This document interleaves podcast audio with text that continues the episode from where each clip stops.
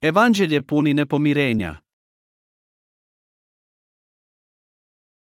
Ivan 13, 1 spojnica 17 U oči blagdana paše Isus, znajući da mu je došao čas kad će otići s ovoga svijeta k ocu, ljubeći svoje koji su na svijetu, iskaza im do vrhunca ljubav. Za vrijeme večere, već bijaše đavao nadahnuo judu iz Kariotskoga da ga izda Isus, svjestan da mu je otac sve predao u ruke, da je od Boga došao i da se k Bogu vraća, ustane od večere, skine ogrtač, uzme ubrus i njime se opaše. Zatim ulije vode u posudu za pranje te počne učenicima prati noge i otirati ih ubrusom kojim bijaše opasan. Tako dođe do Šimuna Petra. Ovaj mu reče, gospodine, ti da meni pereš noge. Isus mu odgovori, što ja činim, ne možeš razumjeti sada, ali ćeš razumjeti poslije. Ne, nikada mi ti nećeš prati noge, odvrati mu Petar. Ako te ne operem, reče mu Isus, nećeš imati dijela sa mnom. Onda, gospodine, odvrati mu Šimun Petar, ne peri mi samo noge nego i ruke i glavu. Isus mu reče, tko je okupan, treba mu oprati samo noge. On je potpuno čist. I vi ste čisti, ali ne svi. Znao je, naime, tko će ga izdati, zato je i rekao, svi niste čisti. Kad im opra noge, uze svoj ogrtač, ponovo sjede za stol pa im reče, razumijete li što sam vam učinio? Vi mene zovete učiteljem i gospodinom. Pravo valajt, jer to jesam. Dakle, ako ja, gospodin i učitelj, oprah vama noge, i vi ih morate prati jedan drugomu. Dao sam vam primjer, da i vi činite kako ja učinih vama. Zaista, zaista, kažem vam, nije sluga veći od svoga gospodara, niti je poslanik veći od onoga koji ga šalje. Kad to znate, blago vama ako to i činite. Zašto je Isus oprao Petrove noge dan prije blagdana paše?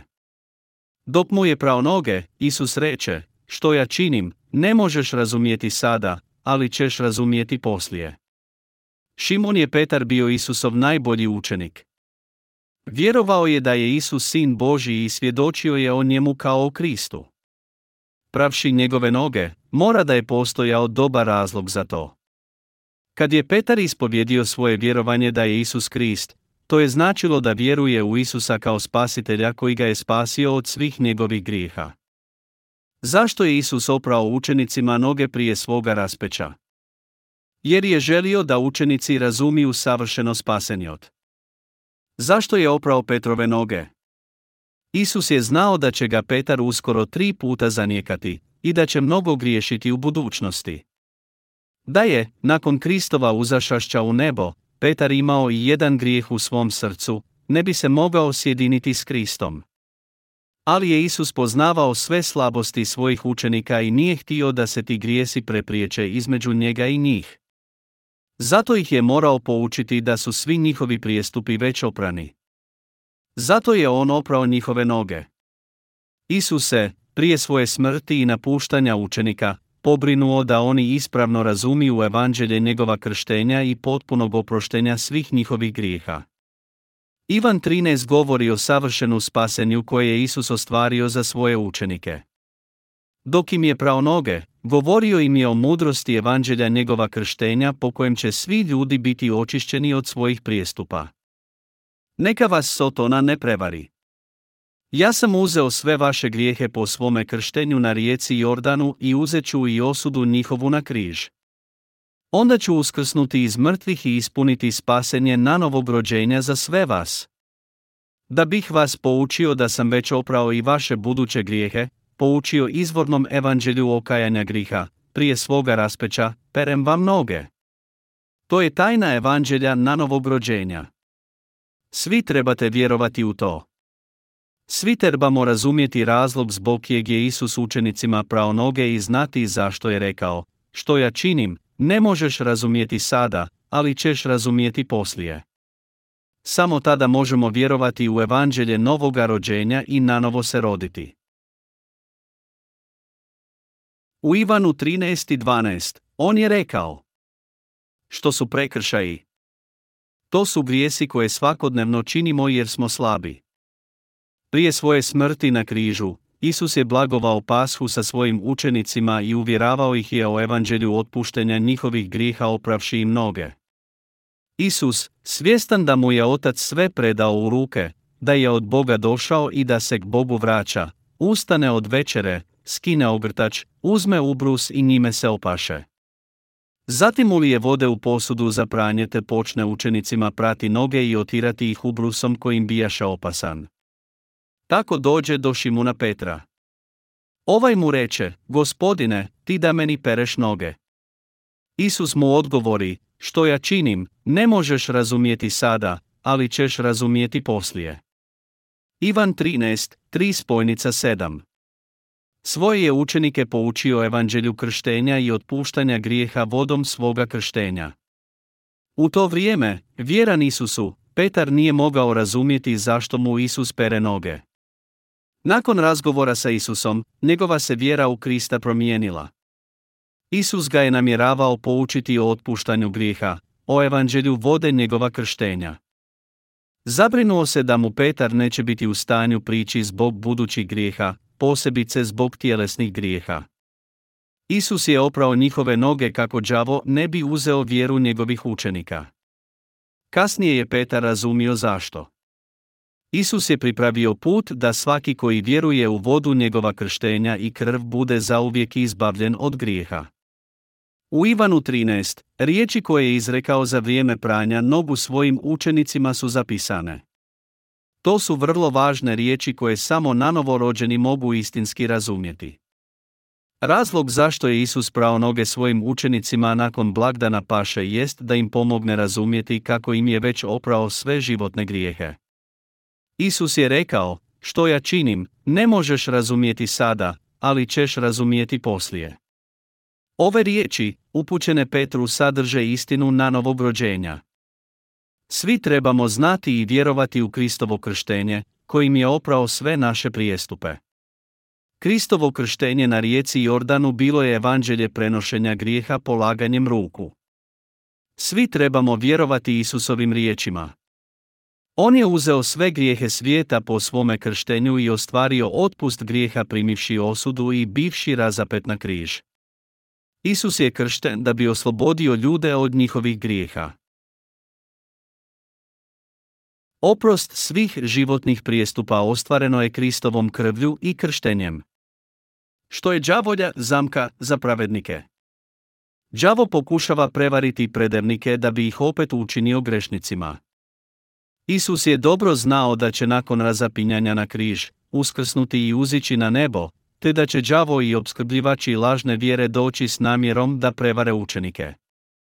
Po Petrovom svjedočanstvu vidimo, ti si Krist, sin živoga Boga, da je vjerovao u Isusa.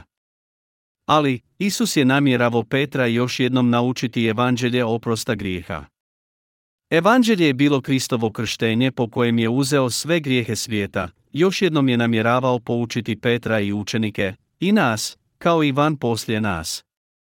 Što ja činim, ne možeš razumjeti sada, ali ćeš razumjeti poslije.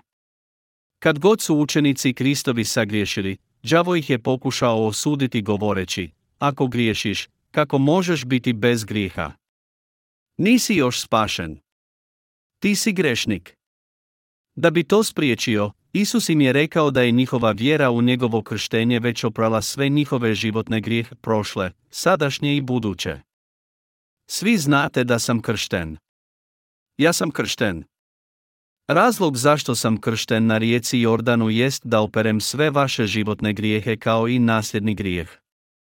Možete li sada razumjeti zašto sam kršten, zašto sam morao biti razapet i umrijeti na križu? Isus je svojim učenicima oprao noge da bi im pokazao kako je uzeo sve njihove dnevne grijehe po svome krštenju, te da će umjesto njih biti ouzđen na križ. A sada, ti i ja smo izbavljeni od svih svojih grijeha vjerom u evanđelje Isusova krštenja i krvi koja je oprost od svih naših grijeha. Isu je kršten i razapet za nas. Svojim je krštenjem i krvlju oprao sve naše grijehe. Svatko tko zna i vjeruje u evanđelje oproštenja grijeha, svatko tko vjeruje u istinu, spašen je od svih svojih grijeha. Što trebamo činiti nakon što smo spašeni? Moramo priznati svoje grijehe i vjerovati u spasenje po krštenju i krvi Kristovoj, vjerovati u evanđelje oprosta svih grijeha. U svoja srca moramo prihvatiti evanđelje koje kaže da je Isus svojim krštenjem i krvlju uzeo sve grijehe. Da li ćeš opet postati griješnikom ako ponovno sagriješiš? Ne. Znajući da je Isus uzeo sve tvoje grijehe, kako možeš opet biti griješnik? Kristovo krštenje i njegova krv na križu je evanđelje oprosta od svih grijeha. Svatko tko vjeruje u ovo izvorno evanđelje oprosta grijeha je nanovo rođen kao pravednik. Pravednik nikada ne može opet postati griješnikom. Zašto pravednik nikada ponovno ne može postati grešnikom? Đavo pokušava prevariti predernike da bi ih opet učinio grešnicima. Ako vjeruješ u evanđelje o oprostu grijeha, vode i duha, ali se još uvijek osjećaš griješnikom zbog svakodnevnih prijestupa, tada moraš na riku Jordan, do Isusova mjesta krštenja da uzme sve tvoje grijehe, ako si nakon postizanja izbavljenja opet postao griješnikom, Isus bi opet trebao biti kršten. Moraš vjerovati u oprost grijeha, u evanđelje Kristova krštenja. Moraš imati na umu da je Isus jednom uzeo sve tvoje grijehe po svome krštenju. Moraš imati nepokolebljivu vjeru u Krista kao tvog spasitelja. Vjerovati u Krista kao tvog spasitelja znači vjerovati u njegovo krštenje, koje je uzelo sve tvoje životne grijehe. Ako odista vjeruješ u krštenje, križ, smrt i uskrsnuće Kristovo, nikada više ne možeš postati griješnikom, bez obzira kakav grijeh počinio. Ti si izbavljen po vjeri od svih svojih životnih grijeha. Isus je Krist oprao sve tvoje buduće grijehe, čak i van koje smo počinili u slabosti. I zbog toga što je Isus naglasio važnost svoga krštenja, oprao je učenicima noge vodom koja simbolizira evanđelje oprosta grijeha, njegovo krštenje. Isus je bio kršten, razapet, uskrsnuo i uzašao na nebo da izvrši Božje obećanje punine oprosta za sve grijehe svijeta i spasi sve ljude. Kao rezultat toga, njegovi su učenici mogli propovijedati evanđelje oprosta, Kristovo krštenje, križ i uskrsnuće, sve do kraja njihova života. Slabost Petrova tijela Zašto je Petar zanijekao Isusa? JR je bio slab. Biblija nam govori da su Petra prepoznali sluge velikoga svećenika Kaife i optužili da je bio jedan od Kristovih sljedbenika. No on je to dva put nijekao govoreći, ja ne poznam tog čovjeka. Tada se zaklinjao i treći put. Pročitajmo taj odjeljak. Mate 26, 69 spojnica 75, Petar je dotle sjedio vani, u dvorištu. Pristupi mu jedna sluškinja te mu reče, i ti si bi s Isusom Galilejcem. On to zanijeka pred svima, ne znam, reče, što govoriš. Dok je odlazio prema vratima, opazi ga druga sluškinja teče ondje nazočnima, i ovaj je bio s Isusom Nazarečaninom. On to opet zanijeka sa zakletvom. Ne znam toga čovjeka. Malo poslije toga pristupiše Petru oni što ondje bijahu te mu rekoše, zbilja, i si njihov, taj i tvoj te govor izdaje. On se poče kleti i preklinjati, ne znam toga čovjeka. I pijetao odmah zapjeva. Petar se sjeti Isusovih riječi, prije nego pijetao zapjeva, tri put ćeš me zatajiti. Iziđe odande te zaplaka gorko. Petar je odista vjerovao u Isusa i vjerno ga slijedio. Vjerovao je u Isusa kao gospodina i spasitelja, proroka. Ali kad je bio u dvorištu Pilatovu i kad je priprijetila opasnost da ga povežu s Isusom, on ga je zatajio i klio. Petar nije znao da će zanijekati Isusa. Ali Isus je to znao. Znao je Petrovu slabost. Zato je oprao njegove noge i poučio ga evanđelju spasenja kao što je zapisano u Ivanu 13. Sagriješit ćeš u budućnosti, ali ja sam već oprao tvoje buduće grijehe. Petar je odista zanijekao Isusa kad mu je život bio ugrožen, ali to je bila slabost njegova tijela koja ga je natjerala na to. Zato je Isus oprao njihove noge da ih spasi od njihovih prijestupa. Ja ću oprati svaki vaš budući grijeh. Biću razapet jer sam kršten i jer sam uzeo sve vaše grijehe za koje ću ispaštati kako bi postao istinskim spasiteljem. Ja sam vaš Bog, vaš spasitelj. Ja ću u cijelosti platiti cijenu vaših grijeha i postaću vaš pastir po svome krštenju i krvi. Ja sam pastir vašega spasenja. Da bi usadio ovu istinu duboko u njihova srca, Isus je oprao njihove noge nakon blagdana paše. To je istina evanđelja. Zbog slabosti našega tijela, čak i ako smo nanovo rođeni, mi ćemo griješiti. Naravno da ne bi trebali počiniti grijeh, ali kad sagriješimo i suočimo se sa problemima kao i Petar, skloni smo sagriješiti iako nismo namjeravali. Zbog toga što živimo u tijelu ponekad nas naši grijesi vode u propast. Naše će tijelo griješiti dok smo živi, ali je Isus oprostio sve te grijehe po svome krštenju i krvi na križu. Mi ne tajimo da je Isus naš spasitelj, ali budući da živimo u tijelu, stalno griješimo protiv Boga. To je zbog toga što smo rođeni u tijelu. Isus je vrlo dobro znao da smo mi tjelesni. Postao je našim spasiteljem, plativši za sve naše grijehe po svome krštenju i krvi. Oslobodio nas je svih naših grijeha, nas koji vjerujemo u njegovo spasenje i uskrsnuće. Koliko dugo griješimo u tijelu? Sve dok smo živi, do naše smrti.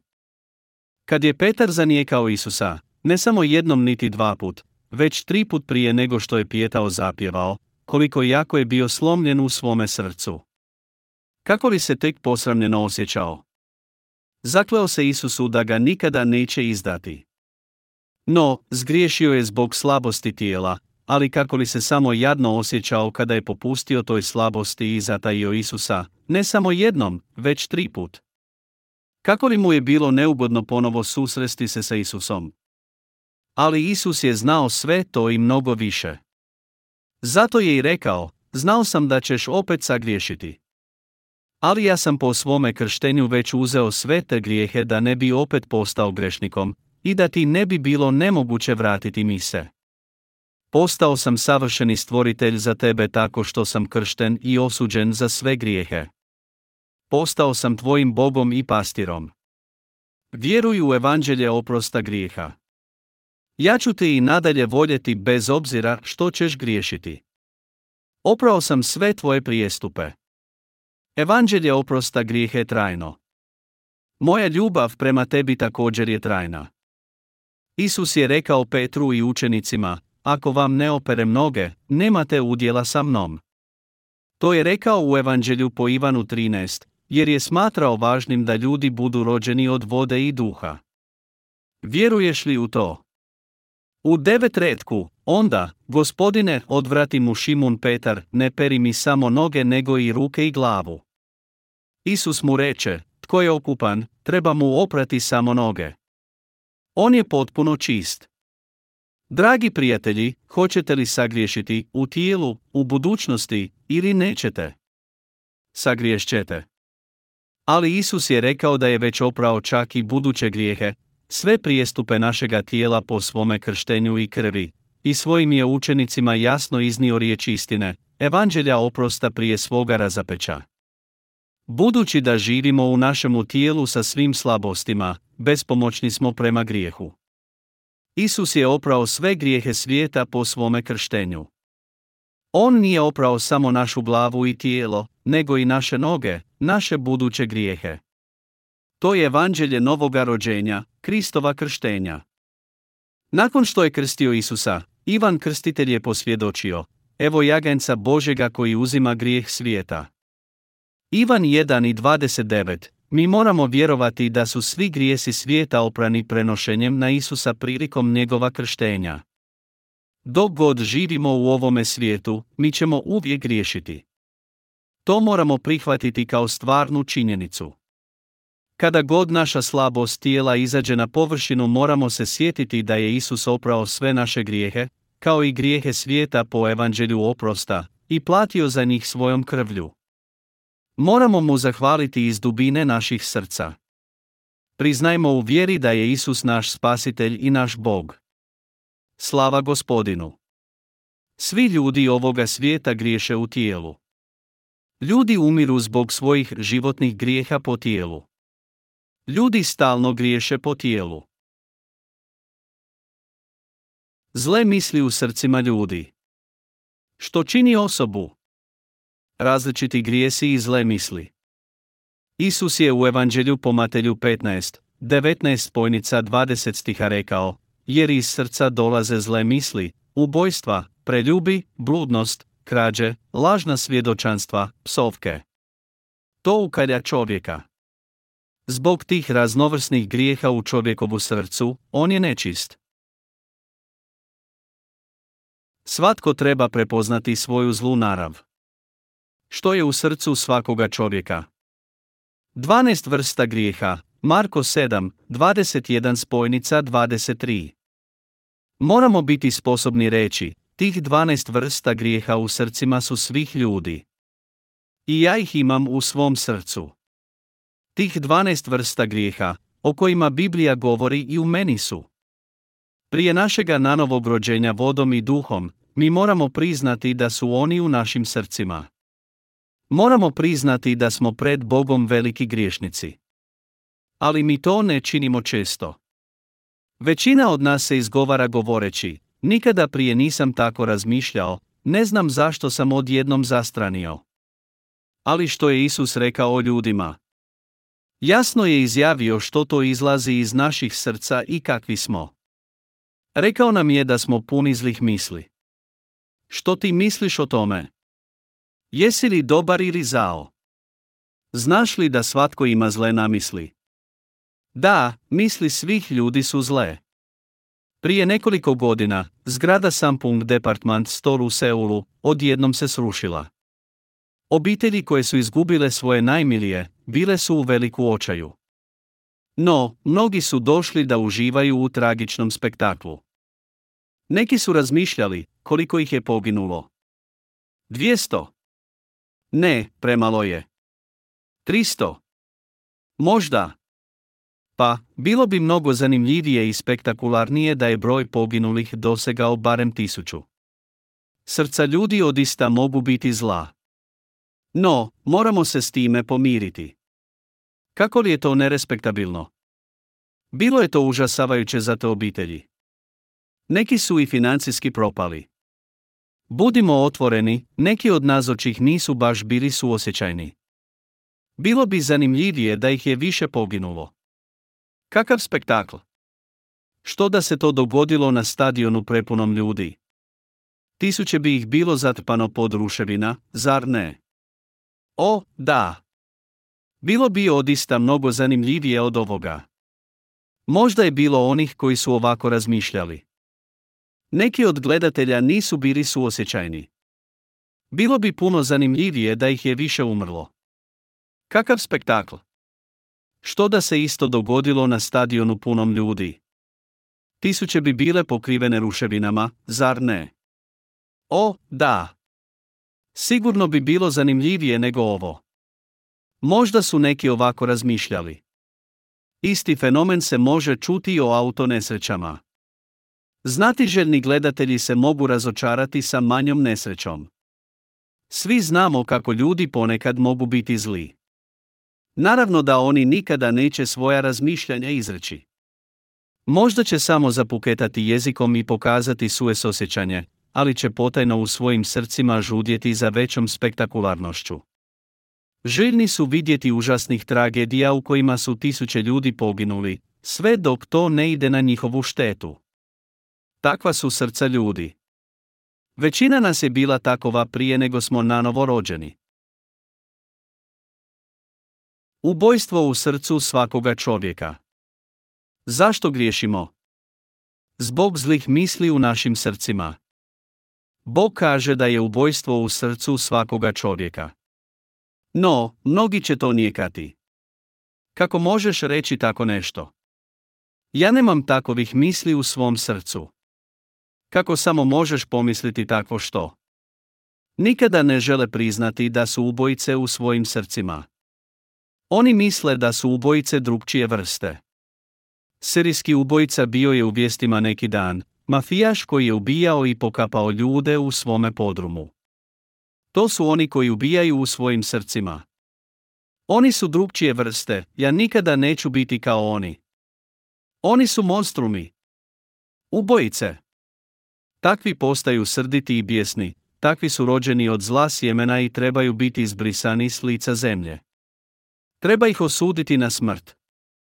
No, na nesreću, misli ubojice izlaze iz njegova srdita srca jednako kao i srca serijskih ubojica i plaćenika. Bog kaže da je ubojstvo u srcima svih ljudi. Prihvatimo riječ Božju koja nas proniče. Priznajmo, ja sam griješnik i ubojica u svojem srcu. Da, Bog nam kaže da su zle misli i ubojstva sadržaj naših srca. Prihvatimo Božju riječ. Dok naraštaj ljudi postaju sve više zli, sve vrste osobne zaštite postaju oruđe za ubojstva. To je posljedica ubojstva u našim srcima. Možeš počiniti ubojstvo u naletu gnjeva ili straha. Ne kažem da bi svatko od nas i ubio, nego da tu misao imamo u svojim srcima. Zbog toga što su ljudi rođeni sa zlim mislima, svi ih imamo u srcu. Neki ljudi počine ubojstvo, ne zbog toga što su rođeni kao ubojice, nego zato što smo svi potencijalne ubojice. Bog kaže da svi imamo zlih misli i ubojstva u srcima. To je istina. Nitko nije izuzet ove istine. Stoga, ispravan izlaz za nas je prihvaćanje i izvršavanje riječi Božje. U ovome svijetu sagriješujemo poradi zlih misli koje su nam u srcima. Preljubi u srcima. Bog je rekao da svatko od nas čini preljub u svome srcu. Slažeš li se s tim? Priznaješ li da si pun preljuba u srcu? Da, svi činimo preljub u svom srcu. Zbog toga je naše društvo prepuno prostitucije i drugih griješnih navika. To je jedan od najunosnijih načina zarađivanja u povijesti. Drugi poslovi će možda trpjeti ekonomske depresije, ali ovaj izopačeni posao neće toliko trpjeti jer se grijeh preljuba nastanio u srcima svih ljudi. Plod griješnika je grijeh. S čime možemo uporediti ljude? S drvetom koje rađa plod grijeha. Kao što drvo jabuke rađa jabuku za plod, kruška krušku, datulja datuljom, a ringlova ringlovom, mi, rođeni s 12 vrsta grijeha u srcu, rađamo rod grijeha. Isus je rekao da ono što iz srca izlazi kalja čovjeka. Slažeš li se? Možemo samo prihvatiti Isusove riječi i reći, da, mi smo griješni izdenci, činitelji zla. Da, imaš pravo gospodine. Moramo priznati svoju zloću. Priznajmo istinu sami sebima i pred Bogom. Kao što je Isus izvršavao volju Božju, i mi je moramo prihvatiti i izvršavati. Samo na taj način bit ćemo spašeni od svih naših grijeha vodom i duhom. To su darovi Božji. Moju zemlju krase lijepa godišnja doba. Kako prolazimo kroz njih, različito drveće donosi plod. Istovremeno, 12 grijeha u našim srcima drže nas u svojoj moći uvode u grijeh. Danas će to možda biti ubojstvo u srcu, a sutra preljub. Drugoga dana, zle misli, pa nečistoća, krađa, lažno svjedočenje. Itd. I mi nastavljamo griješiti cijelu godinu, iz mjeseca u mjesec, svakoga dana i sata. Niti jedan dan ne prođe, a da ne počinimo neki grijeh. Stalno se zaklinjemo da ćemo se kloniti grijeha, ali smo nemoćni jer smo rođeni u njemu. Jeste li ikad vidjeli da je jabuka prestala rađati plod jer to ne želi? Ne želim donositi jabuke. Čak i kad bi se odlučilo da ne donosi plod, može li ne rađati jabuke? Cvijeće procvjeta svako proljeće, jabuke rastu i procvjetaju ljeti, a plod je spreman za berbu na jesen. To je prirodni odabir, kao što i život griješnika proizlazi iz odabira prirode. Grešnici ne mogu rađati drugoga ploda osim grijeha. Kristova krv i krštenje bili su za otpust naših grijeha. Što znači za otpust? To je plaća za grijeh po Kristovu krštenju, polaganjem ruku i njegove krvi na križu. Pročitajmo dijelove iz Biblije kako bismo otkrili na koji način griješnici, leglo bujno, mogu otkloniti svoj grijeh pred Bogom i živjeti u sreći. To je evanđelje oprosta grijeha. U Levitskom zakoniku 4 piše, ako tko od običnoga puka nehotično pogriješi učinivši što god što je jave zabranio i tako sagriješi, onda, kad ga obznane o prijestupu koji je počinio, neka kao svoj prinos za grijeh koji je počinio donese žensko jare bez mane. Neka stavi svoju ruku na glavu okajnice i zakolje žrtvu okajnicu na mjestu za žrtve paljenice. Neka svećenik uzme krvi na svome prstu pa je stavi na rogove žrtvenika za žrtve paljenice.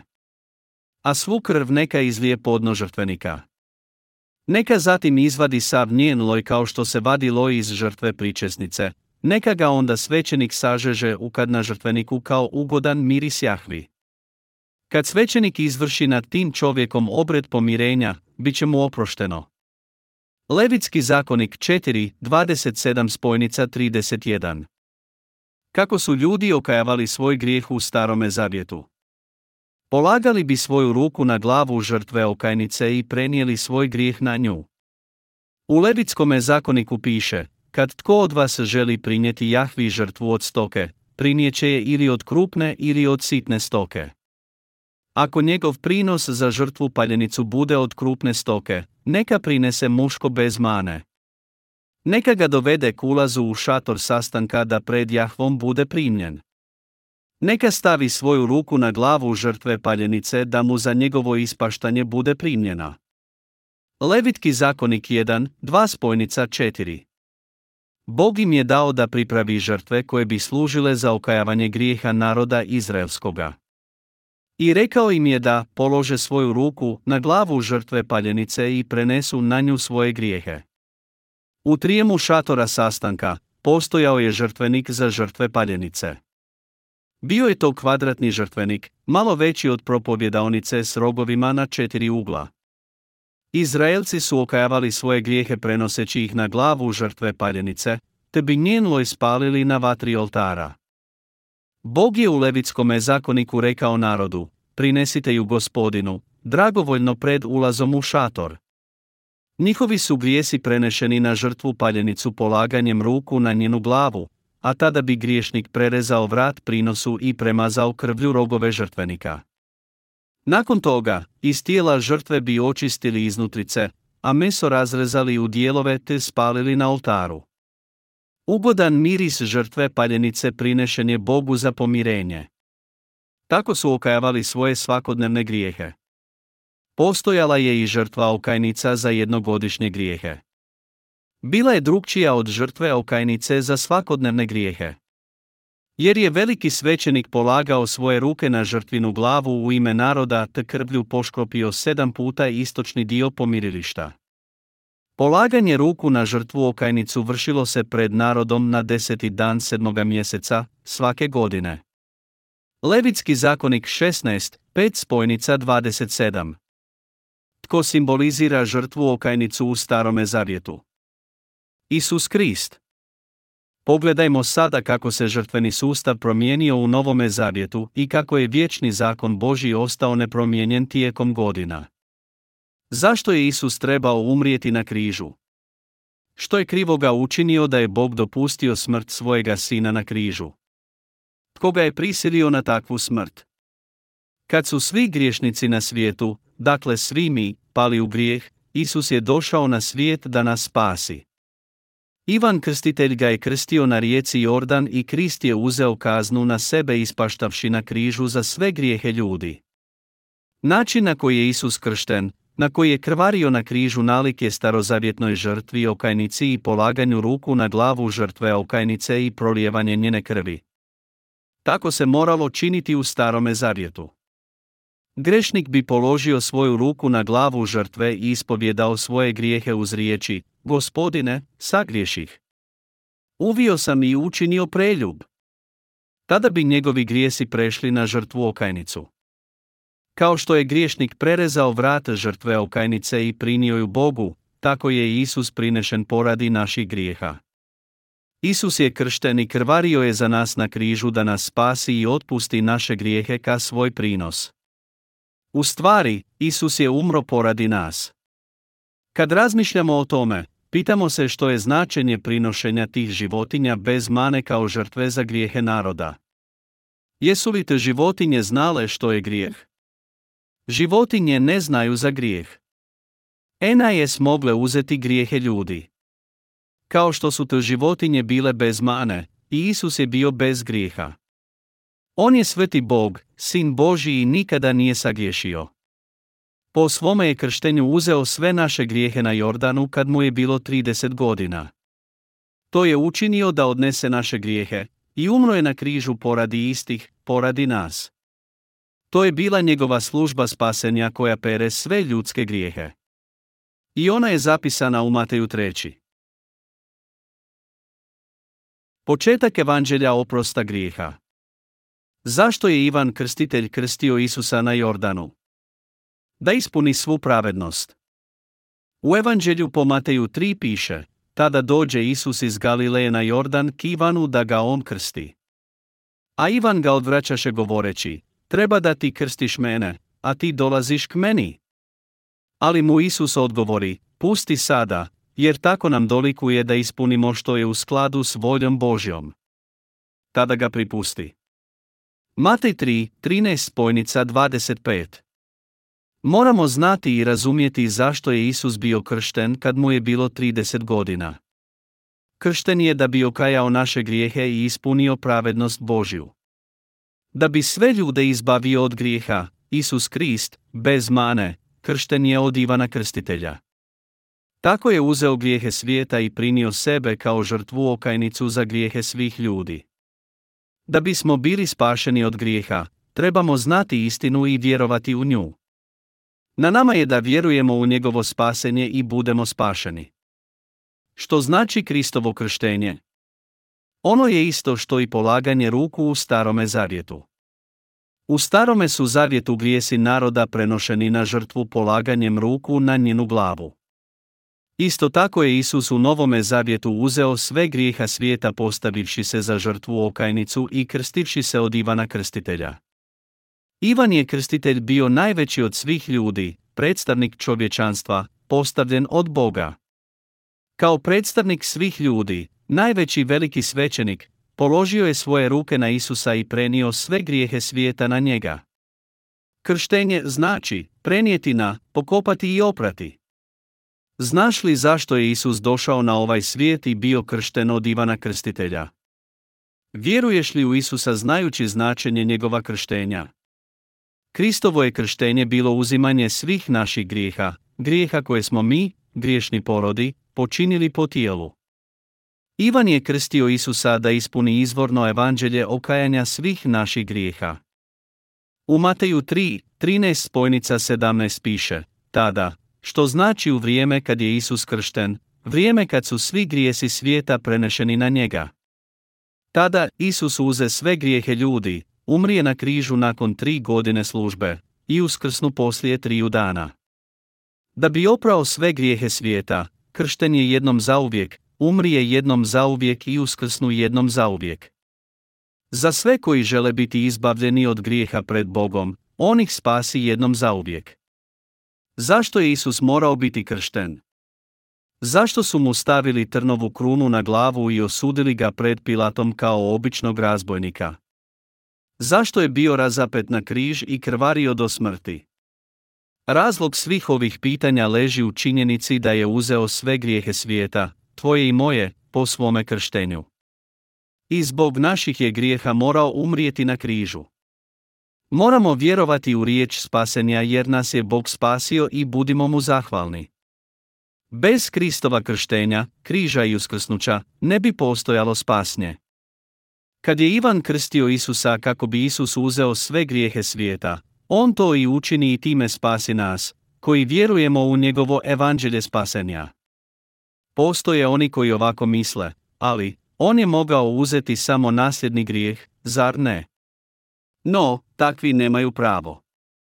Jasno je zapisano u Bibliji da je Isus svojim krštenjem uzeo sve grijehe svijeta, jednom zauvijek. Svi su naši grijesi oprani, pa i nasljedni grijeh. U Mateju 3.15 piše, jer tako nam dolikuje da ispunimo što je u skladu s voljom Božjom. Ispuniti svu pravednost znači da je sav grijeh, bez izuzeća, uzet od nas. Je li Isus uzeo i naše doživotne grijehe? Da, uzeo je. Pronađimo dokaze za to u Levitskom zakoniku. Tamo piše o velikome svećeniku i žrtvi na dan pomirenja.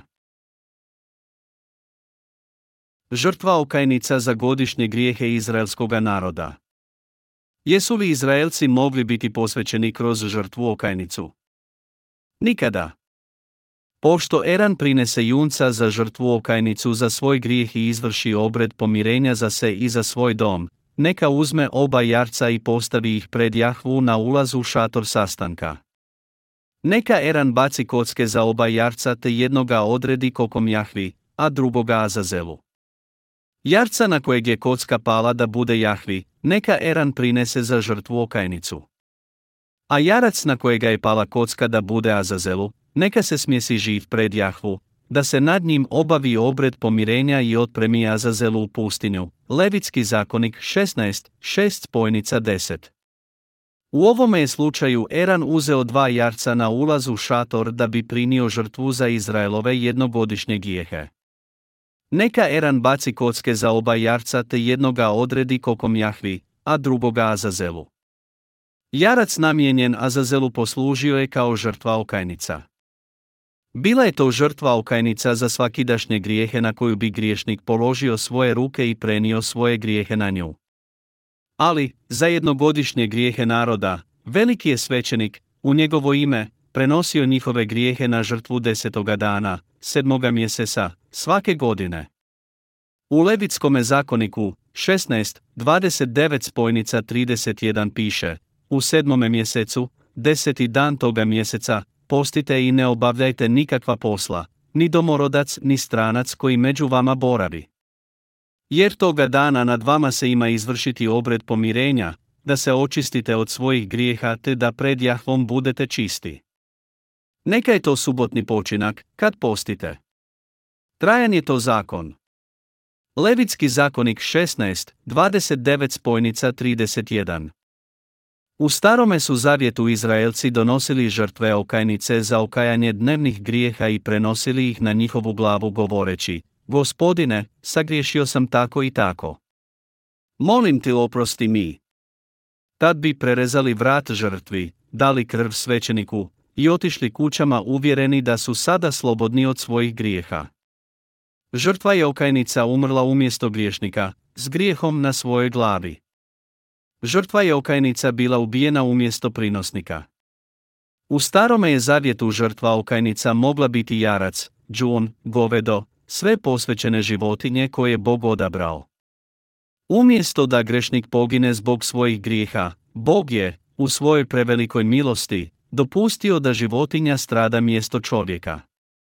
Na taj je način grešnik u starome zavjetu okajavao svoje grijehe prinosivši žrtvu okajnicu. Svi prijestupi grešnika prenešeni su na žrtvu okajnicu polaganjem ruku, a krv žrtve predavana je svećeniku koji bi otpustio grijehe prinosnika. Međutim, nemoguće je bilo prinositi žrtve okajnice svakoga dana. Stoga je Bog dopustio velikome svećeniku da prinosi jednogodišnje žrtve, svake godine na deseti dan sedmoga mjeseca u ime naroda. Koju je ulogu imao veliki svećenik na dan pomirenja? Prvo, Eran, veliki svećenik, polagao je svoje ruke na žrtvu okajnicu priznavajući grijehe naroda. Gospodine, narod tvoj, Izraelci, počiniše takav i takav grijeh, ubiše, činiše preljub, krivo se kleše, kradoše, svjedočiše lažno, bogohuliše. Tada bi prerezao vrat žrtvi, uzimajući krv kojom bi sedam puta poškropio istočni dio pomirilišta u šatoru sastanka. Broj sedam u Bibliji smatra se savršenim brojem. Njegov je zadatak bio da prenese godišnje grijehe naroda na glavu žrtve okajnice u ime naroda i žrtva bi bila prinesena umjesto njih. Zbog svoje pravednosti, Bog, da bi spasio svoj narod, dopustio prinošenje žrtve okajnice da umru umjesto ljudi. Zbog toga što je Bog odista milosrdan, dopustio je ljudima da prinose žrtve umjesto svog života. Tada bi veliki svećenik krvlju poprskao istočni dio pomirilišta i tako okajao grijehe naroda za prateću godinu na dan pomirenja, desetoga dana, sedmoga mjeseca. Tko je žrtveno janje u starome zavjetu? Isus Krist koji je bez mane. Veliki je svećenik morao prinijeti dva jarca na dan pomirenja za narod izraelski. Jedan od njih namijenjen je Azazelu, što znači izveden. Novozavjetni žrtveni jarac bio je Isus Krist. Da, Bog je tako ljubio svijet da je dao svoga jedinorođenoga sina da ne pogine nijedan koji u nuđerzi vjeruje, već da ima život vječni. Ivan 3.16 Bog nam je dao svojega jedinorođenoga sina kao žrtveno janje i kao takav, Isus je kršten u Jordanu od Ivana Krstitelja i postao spasiteljem, Mesijom svijeta. Mesija znači spasitelj, a Isus Krist znači kralj koji nas spasava. Zato, kao što su godišnji grijesi naroda bili oprošteni na dan pomirenja u starome zavjetu, Isus je Krist, gotovo prije 2000 godina, došao na ovaj svijet da bude kršten i krvari do smrti na križu kako bi dovršio evanđelje oproštenja od svih grijeha. Glede ovoga. Pročitajmo sada Levitski zakonik, neka mu na glavu Eran stavi obje svoje ruke i nad njim ispovjedi sve krivnje Izraelaca, sve njihove prijestupe i sve njihove grijehe. Položivši ih tako jarcu na glavu, neka ga pošalje u pustinju s jednim prikladnim čovjekom. Tako će jarac na sebi odnijeti sve njihove krivnje u pusti kraj. Levitski zakonik 16, 21 spojnica 22 Ovdje piše da su svi grijesi ljudi stavljeni na glavu jarca kao i u Levitskome zakoniku 1, svi njihovi prijestupi znači, svi grijesi koje počiniše u svojim srcima, svi grijesi koje počiniše u tijelu. I svi njihovi prijestupi stavljeni su na glavu žrtve okajnice polaganjem ruku. Po zakonu Božjem trebamo istinski znati sve naše grijehe. Zašto nam je Bog dao zakon? Za spoznaju grijeha. Zakon Božji i deset zapovjedi sastoje se od 613 članaka. U stvari, kad razmišljamo o tome, činimo samo ono što nam je zabranio činiti i nismo činili ono što nam je rekao činiti. To nas čini griješnicima. U Bibliji piše da nam je Bog dao te zakone kako bismo spoznali naš grijeh, Rimljanima 3 i 20. To znači da nam je dao svoj zakon i zapovjedi kako bi nas poučio da smo svi griješnici. Nismo ih dobili od njega jer smo sposobni izvršavati ih, nego da spoznamo naše grijehe. Zakoni deset zapovjedi nisu nam dani da bismo po njemu živjeli. Ne možeš očekivati od psa da živi poput čovjeka. Na isti način, ni mi ne možemo živjeti po zakonu Božjem, ali možemo spoznati naše grijehe po njemu. Bog ih nam je dao jer smo čisti grijeh, ali takvima se ne prepoznajemo. Vi ste ubojice, preljubnici, zlotvori. On nam je rekao da ne ubijamo, ali mi bez obzira na njegove riječi, ubijamo u svojim srcima, a ponekad i dijelom. Međutim, premda u zakonu piše da ne ubijamo, mi znamo da smo ubojice jer govorimo, pogriješio sam. Griješnik sam jer sam učinio nešto što ne bih trebao. Ezgriješio sam. Zato da spasi Izraelce od grijeha, Bog je dopustio Aronu da prinosi žrtve okajnice u starome zavjetu, a on je prinosio žrtve za narod jednom godišnje. U starome su zavjetu prinošene dvije žrtve na dan pomirenja. Jedna je bila prinešena Bogu dok bi drugu poslali u pustinju nakon što bi položili ruke na nju, a ona bi uzela sve njihove godišnje grijehe. Prije nego li bi je poslali u pustinju po povjedljivom čovjeku, veliki je svećenik položio svoje ruke na njegovu glavu i ispovjedao grijehe Izraela, gospodine, narod tvoj je ubijao, činio preljub, krao, štovao idole. Zgriješili smo. Palestina je pustinska zemlja, jarac koji bi bio poslan u tu ogromnu pustinju na kraju bi preminuo. Dok bi jarac odlazio u pustinju, Izraelci siju promatrali njegov odlazak i vjerovali da su im svi grijesi pokriveni. Time su dobili mir u srcu, a jarac bi preminuo u pustinji nosivši na sebi godišnje grijehe naroda. Bog je otpustio naše grijehe po jagancu Božjem, Isusu Kristu. Po Kristovom krštenju i njegoj krvi na križu, svi naši grijesi su oprani. Isus je Bog i naš spasitelj. On je sin Boži koji je došao spasiti ljude od grijeha i stvoritelj je ljudi stvorenih na njegovu sliku. Na ovaj svijet došao je da nas izbavi od grijeha.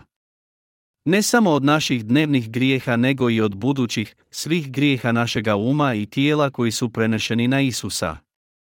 On je morao biti kršten od Ivana Krstitelja da bi ispunio svu pravednost Božju i dovršio oproštenje grijeha za cijeli svijet. Tri godine prije Kristova raspeća, kada je tek započeo svoju javnu službu, uzeo je sve grijehe svijeta bivši kršten od Ivana Krstitelja u Jordanu. Njegovo spasenje ljudi kroz prinošenje samoga sebe za sve naše grijehe započelo je njegovim krštenjem. U rijeci Jordan, gdje je bila umjerena dubina, Ivan Krstitelj je stavio svoje ruke na Isusovu glavu i uronio u vodu.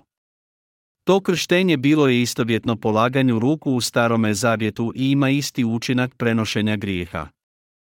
Uranjanje u vodu značilo je smrt, a izranjanje iz vode uskrsnuće.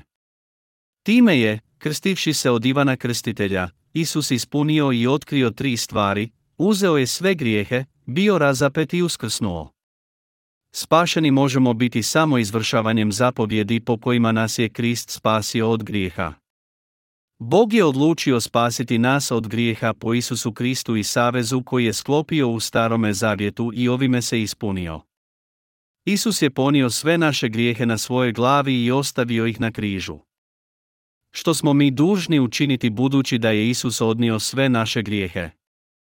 Izvršavati zapovjedi Božje. U Ivanu 1 i 29 piše, sutradan Ivan vidje Isusa gdje silazi k njemu te reče, evo jaganjca Božje koji uzima grijeh svijeta.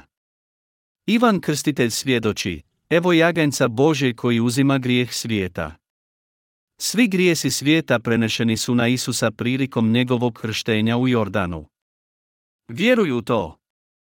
Tada ćeš biti blagoslovljen oproštenjem od svih grijeha. Trebamo vjerovati u riječ Božju. Odbacimo našu volju i tvrdoglavost, jednostavno uzvjerujmo u istinu da je Isus uzeo sve grijehe svijeta, te izvršimo zapisane riječi Božje. Reći da je Isus uzeo sve grijehe svijeta i da je ispunio svu pravednost Božju postavši žrtvom za naše grijehe, ista je stvar.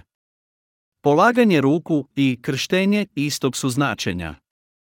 Bez obzira rekli mi sve, sav ili cijeli, značenje je isto. Značenje riječi, polaganje ruku u starome zavjetu ostaju istoga značenja u novome zavjetu, s razlikom da je riječ krštenje upotrebljena umjesto nje. Sve se svodi na jednostavnu istinu da je Isus bio kršten i osuđen na križ poradi naših grijeha. Naše spasenje leži u vjeri u izvorno evanđelje. Kada Biblija kaže da je Isus odnio sve grijehe svijeta, Ivan 1 i 29, što znači grijeh svijeta? To znači svi grijesi s kojima smo rođeni, zle misli, krađe, preljubi, zloba, bogohuljenje, ponos, bezumnost koje prebivaju u našem umu.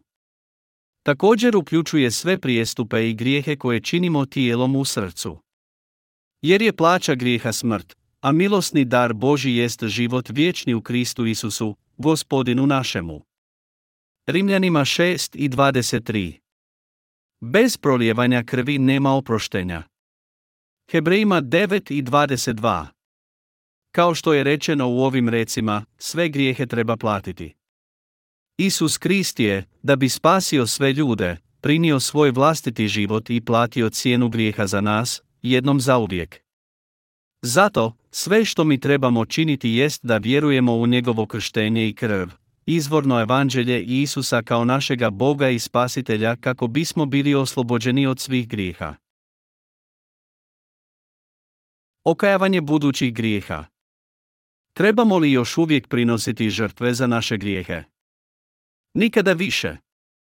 Naši sutrašnji grijesi i budući grijesi te grijesi koje ćemo počiniti dok ne umremo, također su uvršteni u grijeh svijeta, kao što su to i današnji grijesi, jučerašnji i prekjučerašnji. Grijesi ljudi od njihova rođenja pa do smrti dio su grijeha svijeta i kao takvi prenešeni su na Isusa po njegovu krštenju. Dakle, sve grijehe koje ćemo počiniti do kraja života već su nam uzeti. Sve što trebamo jest vjerovati u izvorno evanđelje, pisanu riječ Božju i izvršavati je kako bismo bili spašeni. Odbacimo vlastite namisli i budimo izbavljeni od svih naših grijeha. Možda ćeš pitati, kako je moguće otkloniti nepočinjene grijehe? Na ovo ću ti pitanje odgovoriti pitanjem, treba li se Isus uvijek vraćati na ovaj svijet kad god mi pogriješimo i opetovano prolijevati svoju krv? U evanđelju na novog rođenja postoji zakon pokajanja za grijehe. Bez prolijevanja krvi nema oproštenja.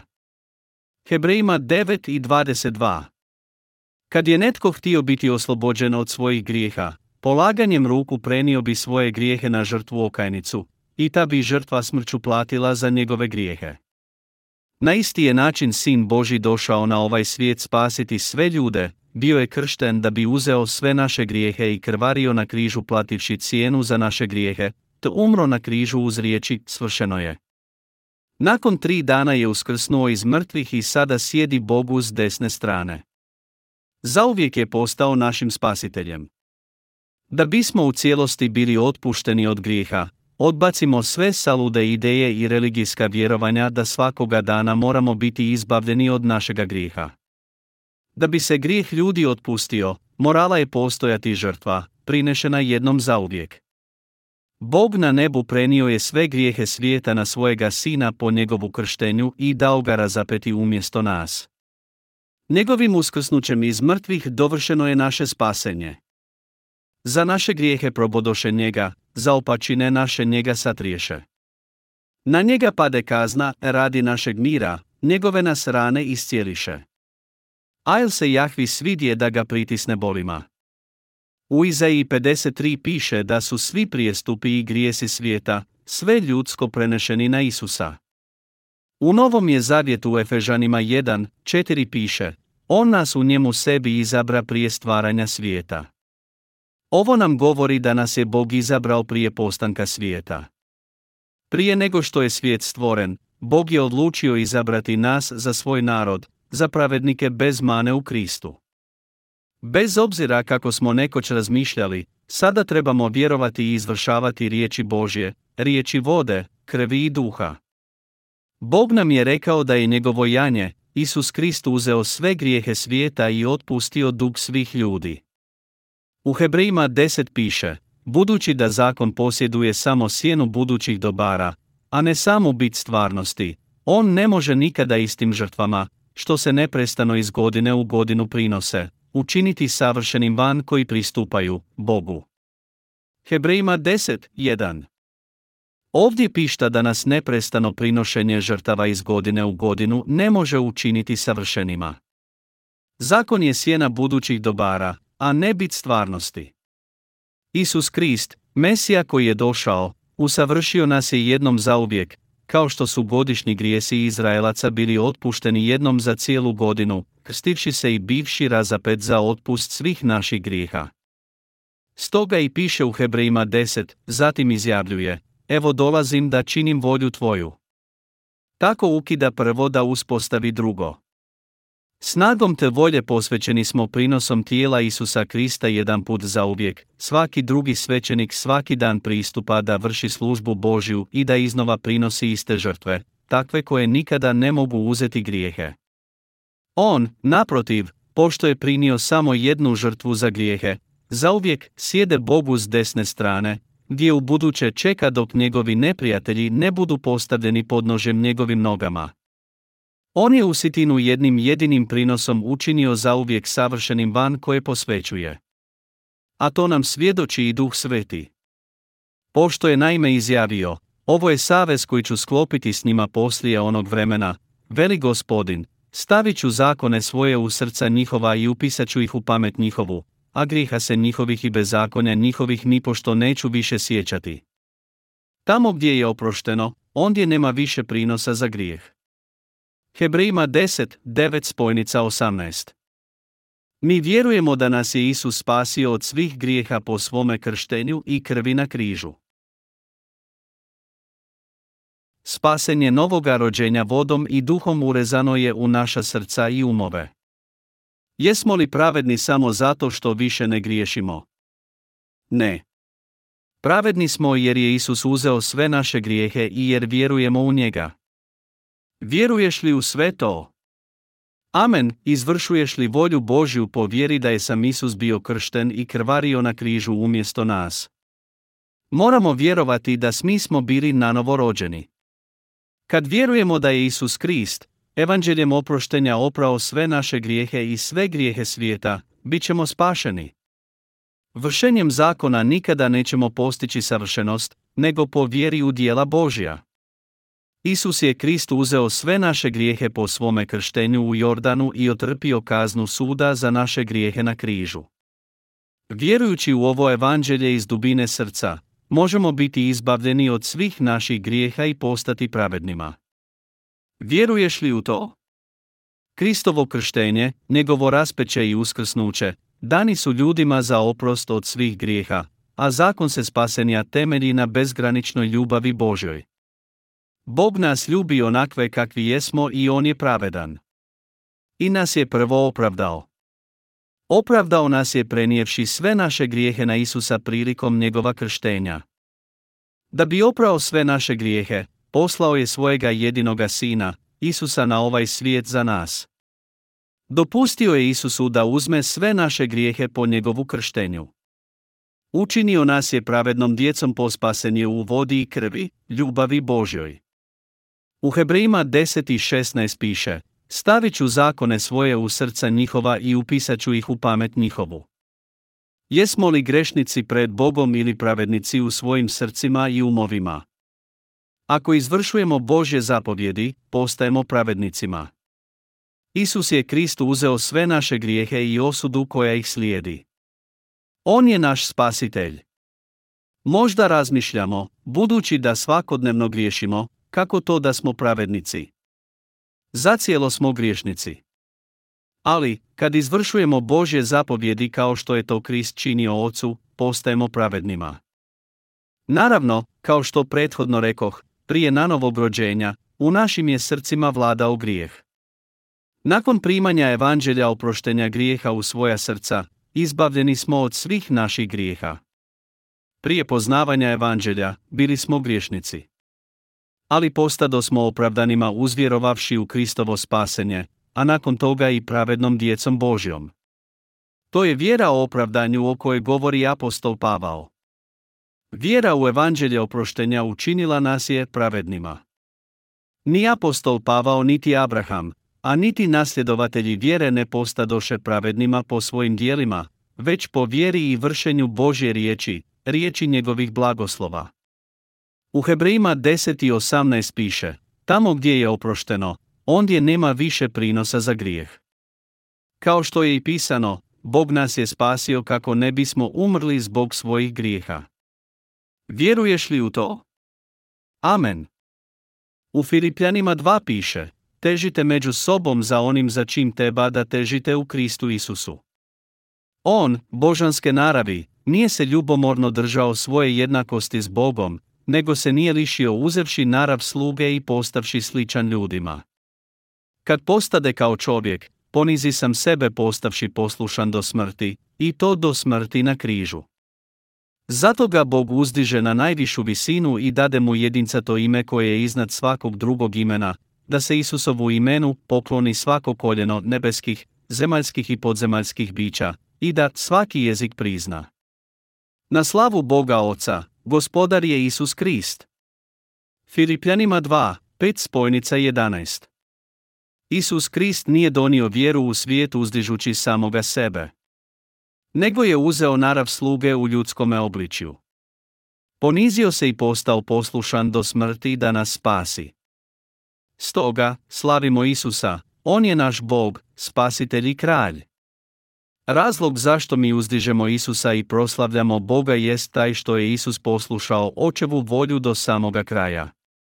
Da je bio neposlušan, sada ne bismo proslavljali Sina Božega. Ali, zato što je Isus bio poslušan očevoj volji do smrti na križu, svo stvorenje i svi ljudi na zemlji proslavljaju ga i činit će tako do vijeka. Isus je Krist postao janje Božje koje je uzelo grijeh svijeta, zapisano je da je to učinio pe svome krštenju. Prošlo je već skoro 2000 godina otkako je uzeo grijehe svijeta. I zbog toga što ti i ja živimo u ovome svijetu u kojem smo i rođeni, svi su naši grijesi također uključeni u svijet. Jesmo li grešnici ako čak i sutra sagriješimo? Ne. Jer je Isus uzeo sve naše grijehe, prošle, sadašnje i buduće. Bez odvajanja nasljednog grijeha od svakodnevnih prijestupa, nismo li zgriješili već od samoga rođenja? Da, jesmo, Isus je znao da ćemo griješiti od trenutka rođenja pa do smrti, i zato je unaprijed uzeo sve te grijehe. Vidiš li to? Ako bismo doživjeli 70 godina, to bi bilo dovoljno da grijehom napunimo više od 100 kamiona za odvoz smeća. Ali, Isus je uzeo sav grijeh odjednom i od svakoga po svome krštenju. Sve te grijehe ponio je na križ. Da je Isus uzeo samo nasljedni grijeh, svi bismo umrli i završili u paklu. Čak i kad bismo osjećali da Krist ne bi mogao uzeti sve naše grijehe, to nikada ne bi promijenilo činjenicu da ih je On sve uništio. Koliko grijeha možemo počiniti dok živimo. Grijesi koje činimo uvršteni su u grijeh svijeta. Kad je Isus rekao Ivanu da ga krsti, upravo na to je mislio. Isus je posvjedočio Ivanu da je uzeo sve naše grijehe. Bog je poslalo svojega slugu pred Isusom koji ga je krstio. Bivši kršten od Ivana Krstitelja, predstavnika svih ljudi, Isus je pognuo svoju glavu i uzeo sve grijehe ljudi. Sve naše grijehe koje smo počinili između 20 spojnica 30, 30 spojnica 40, i čak i grijehe naše djece, koja su uvrštena u grijehe svijeta. I njih je Isus uzeo po svome krštenju. Tko može reći da postoji grijeh u svijetu? Isus je uzeo sav grijeh svijeta, i svi smo spašeni ako srcem vjerujemo, bez imalo sumnje u ono što je Isus učinio glede naših grijeha, njegovo krštenje i prolijevanje njegove dragocjene krvi. Većina ljudi žive nemirnim životom uvijeni u vlastite misli i govore samo o svom životu kao da je njihov život nešto najvrednije. Ali, mnogo ih je onih koji su još teže prošli u životu. I ja sam jedan od onih koji je živio vrlo teškim životom. Kako možeš ne razumjeti ili ne prihvatiti evanđelje oproštenja, Kristova krštenja i njegove krvi?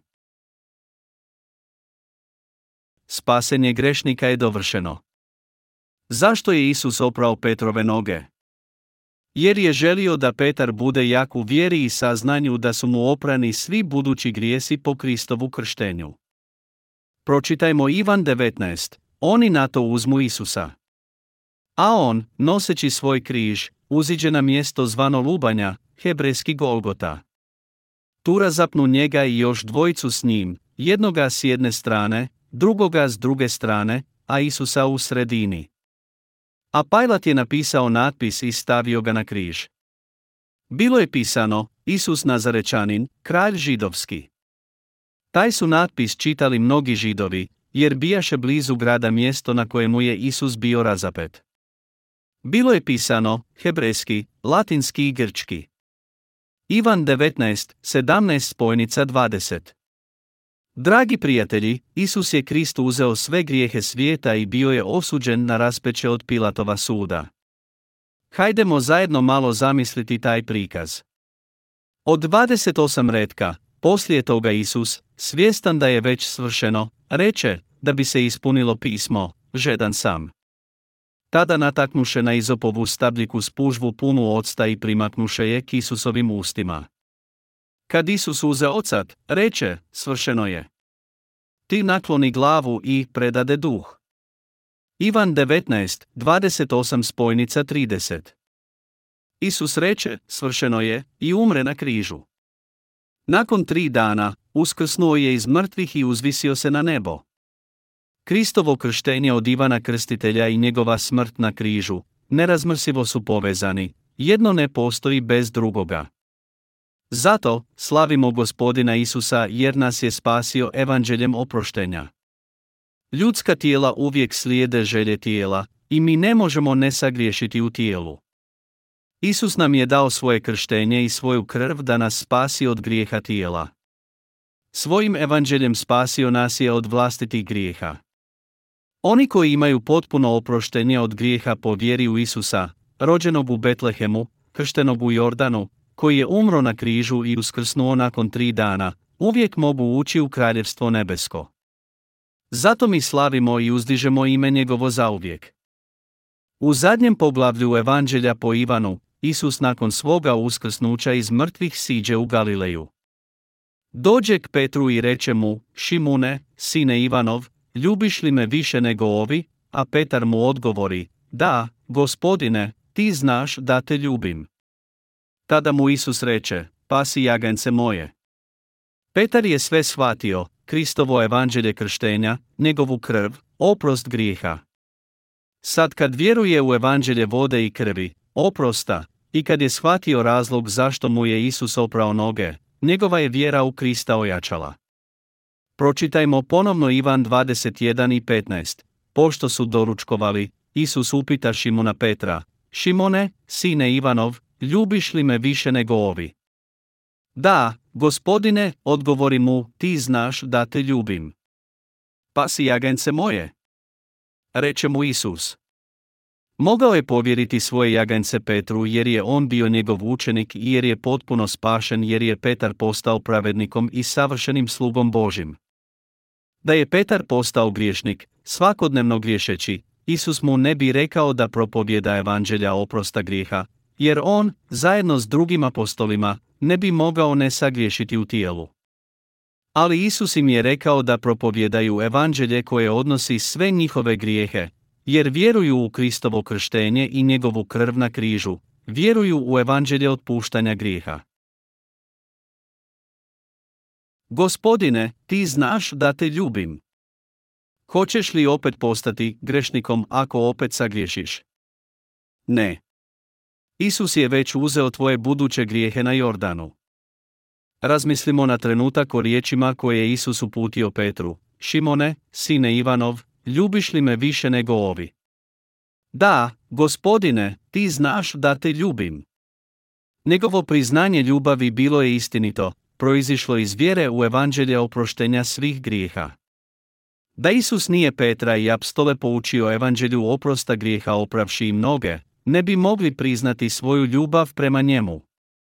Da nije tako, kad ga je Isus upitao, ljubiš li me više nego ovi, Petar bi morao reći, gospodine, nisam savršen. Ja sam griješnik. Griješnik sam koji te ne može voljeti više od ovih.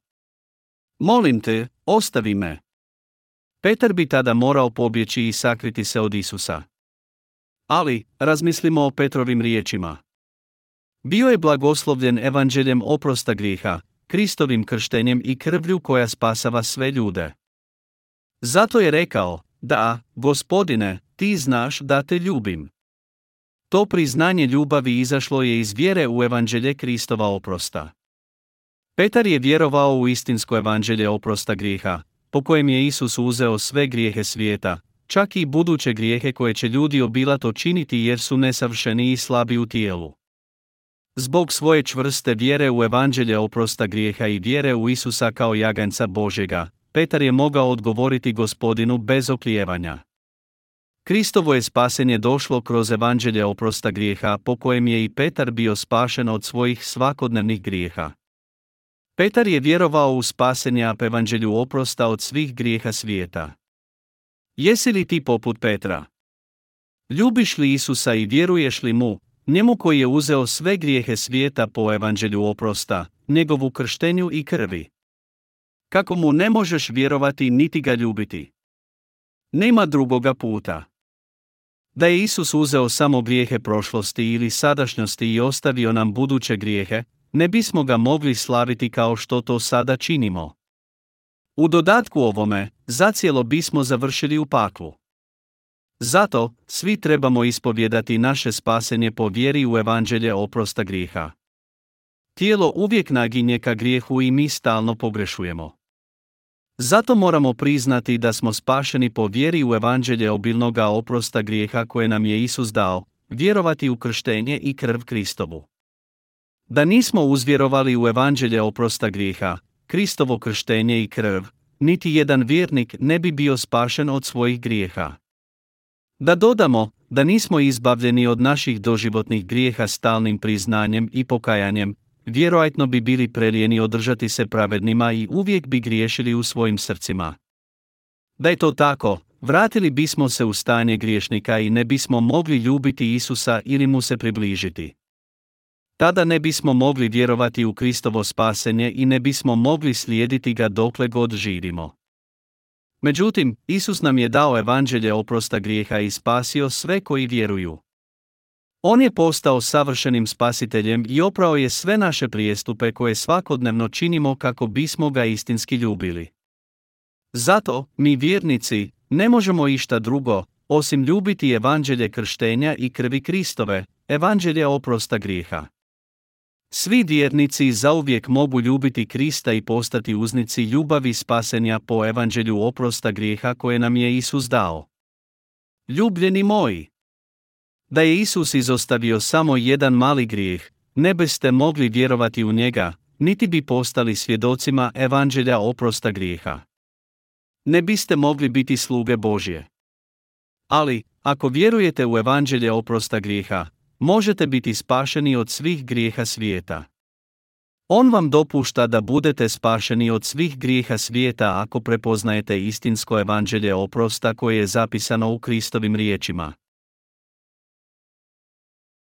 Ljubiš li me više nego ovi? Što nam je pomoglo da ljubimo Krista više od ičega drugoga? Njegova ljubav prema nama po njegovu krštenju koje je opralo sve naše grijehe, čak i buduće grijehe. Bog je povjerio svoje jagance svojim slugama koji vjeruju u evanđelje oprosta grijeha. Isus je tri puta pitao, Šimune, sine Ivanov, ljubiš li me više nego ovi? A Petar je svaki puta odgovorio, da, gospodine, ti znaš da te ljubim. Razmotrimo malo Petrove odgovore. Vidimo da to nije bio izraz njegove volje, nego vjere u evanđelje oprosta od svih grijeha svijeta. Kad ljubimo nekoga, iako ta ljubav proizlazi iz naše volje, splasnuće našom slabosti. Ali ako ta ljubav ovisi o snazi njegove ljubavi, bit će vječna. Ljubav Božja, nazvana, punina oprosta za sve naše grijehe, spasenje vodom i Kristovo krštenje te duhom, poput te ljubavi je.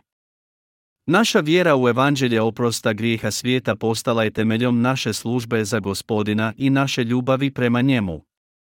Ako ga ljubimo samo našim umom, već sutra ćemo pokleknuti i završiti u mržnji prema sebi zbog naših pogriješaka. Međutim, Isus je oprao sve naše grijehe, nasljedni grijeh, svakodnevne grijehe iz prošlosti, grijehe budućnosti i grijehe cijeloga života. Nikoga nije ostavio na zemlji bez svojega spasenja. Sve ovo je istinito. Ako naša vjera i ljubav ovise o našem umu, onda će naša vjera posrnuti. Ali, zbog toga što naša vjera i ljubav ovise o evanđelju oprosta kojeg nam je Isus dao, mi smo već sada djeca Božja, pravednici. Zbog toga što vjerujemo u spasenje vodom i duhom, nemamo grijeha.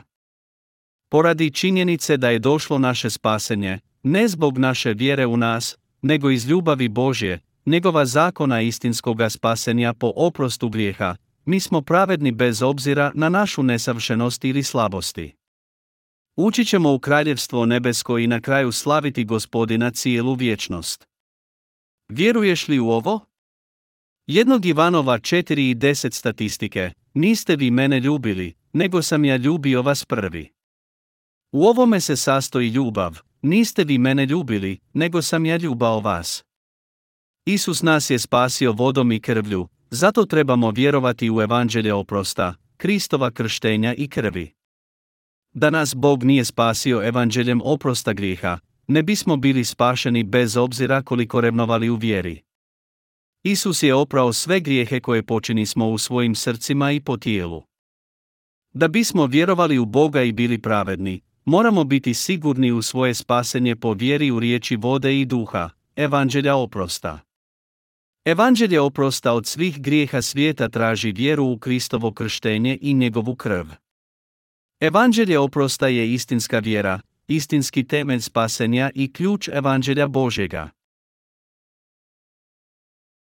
Odbacimo vjeru koja proizlazi iz naše vlastite snage. Odakle dolazi istinska vjera? Od ljubavi gospodinove koji je već oprao sve buduće grijehe. Vjera ili ljubav koja proizlazi iz nečije vlastite snage nije istinska vjera niti istinska ljubav. Postoje mnogi u svijetu čija vjera u Krista proizlazi iz njihove dobre volje, ali poslije odustanu od te vjere zbog grijeha u srcu. No, moramo znati da je Isus oprao sve grijehe svijeta, ne samo naše beznačajne prijestupe, nego i van, velike grijehe koje počinismo u neznaju. U Ivanu 13, da bi poučio svoje učenike o svome svobuhvatnom spasenju, Isus je prethodno okupio svoje učenike prije svoga raspeća. Prije večere, oprao im je noge kako bi im pokazao smisao spasenja. Svi trebamo poznavati i vjerovati u evanđelje oprosta koje je Isus poučio svoje učenike opravši i jem noge. Petar je kategorično odbijao dopustiti Isusu da mu opere noge. Ne, nikada mi ti nećeš prati noge. To je bio izraz vjere po vlastitoj snazi. Ali mu Isus reče, što ja činim, ne možeš razumjeti sada, ali ćeš razumjeti poslije. Pomoću evanđelja vode i duha možemo razumjeti Isusove riječi. To su riječi istine, evanđelja vode i duha, oprosta grijeha koji dopuštaju griješniku biti pravednikom po vjeri u srcu. Petar otiđe loviti ribu s učenicima. Lovili su ribu kako su i običavali prije nego su upoznali Isusa. Tada im se Isus ukaza i pozove ih k sebi. Pripravio im je doručak i dok su objedovali, Petar počinje razumijevati značenje riječi koje je Isus netom rekao. Što ja činim, ne možeš razumijeti sada, ali ćeš razumijeti poslije. Konačno je shvatio što je Isus mislio dok im je prao noge. Gospodin je oprao sve moje grijehe. Sve grijehe koje sam počinio u slabosti, čak i van koje ću počiniti u budućnosti. Stoga je Petar odbacio vjeru koja proizlazi iz njegove snage i počeo vjerovati u Kristovo krštenje i krv, evanđelja oprosta grijeha. Nakon doručka, Isus upita Petra, ljubiš li me više nego ovi? Sada je, iz vjere ljubavi prema Isusu, Petar odgovorio, da, gospodine, ti znaš da te ljubim. Petar je to mogao reći jer je shvatio što je Isus htio reći, poslije ćeš razumjeti. Mogao je ispovjediti istinsku vjeru, vjeru u krštenje i krv Kristovu, evanđelje oprosta grijeha. Poslije ovoga, postao je istinski sluga Božji. Poslije ovoga su Petar i ostali apostoli propovjedali evanđelje sve do kraja zemlje i do svoje smrti. Čak je i Pavao, progonitelj kršćana, svjedočio za evanđelje u teško vrijeme rimske vladavine. Kako možeš postati istinski sluga Božiji? Vjerujući u njegov vječni oprost svih tvojih grijeha. Od dvanaestorice učenika, Đuda je izdao Isusa, a kasnije se objesio. Apostol je Pavao zauzeo njegovo mjesto.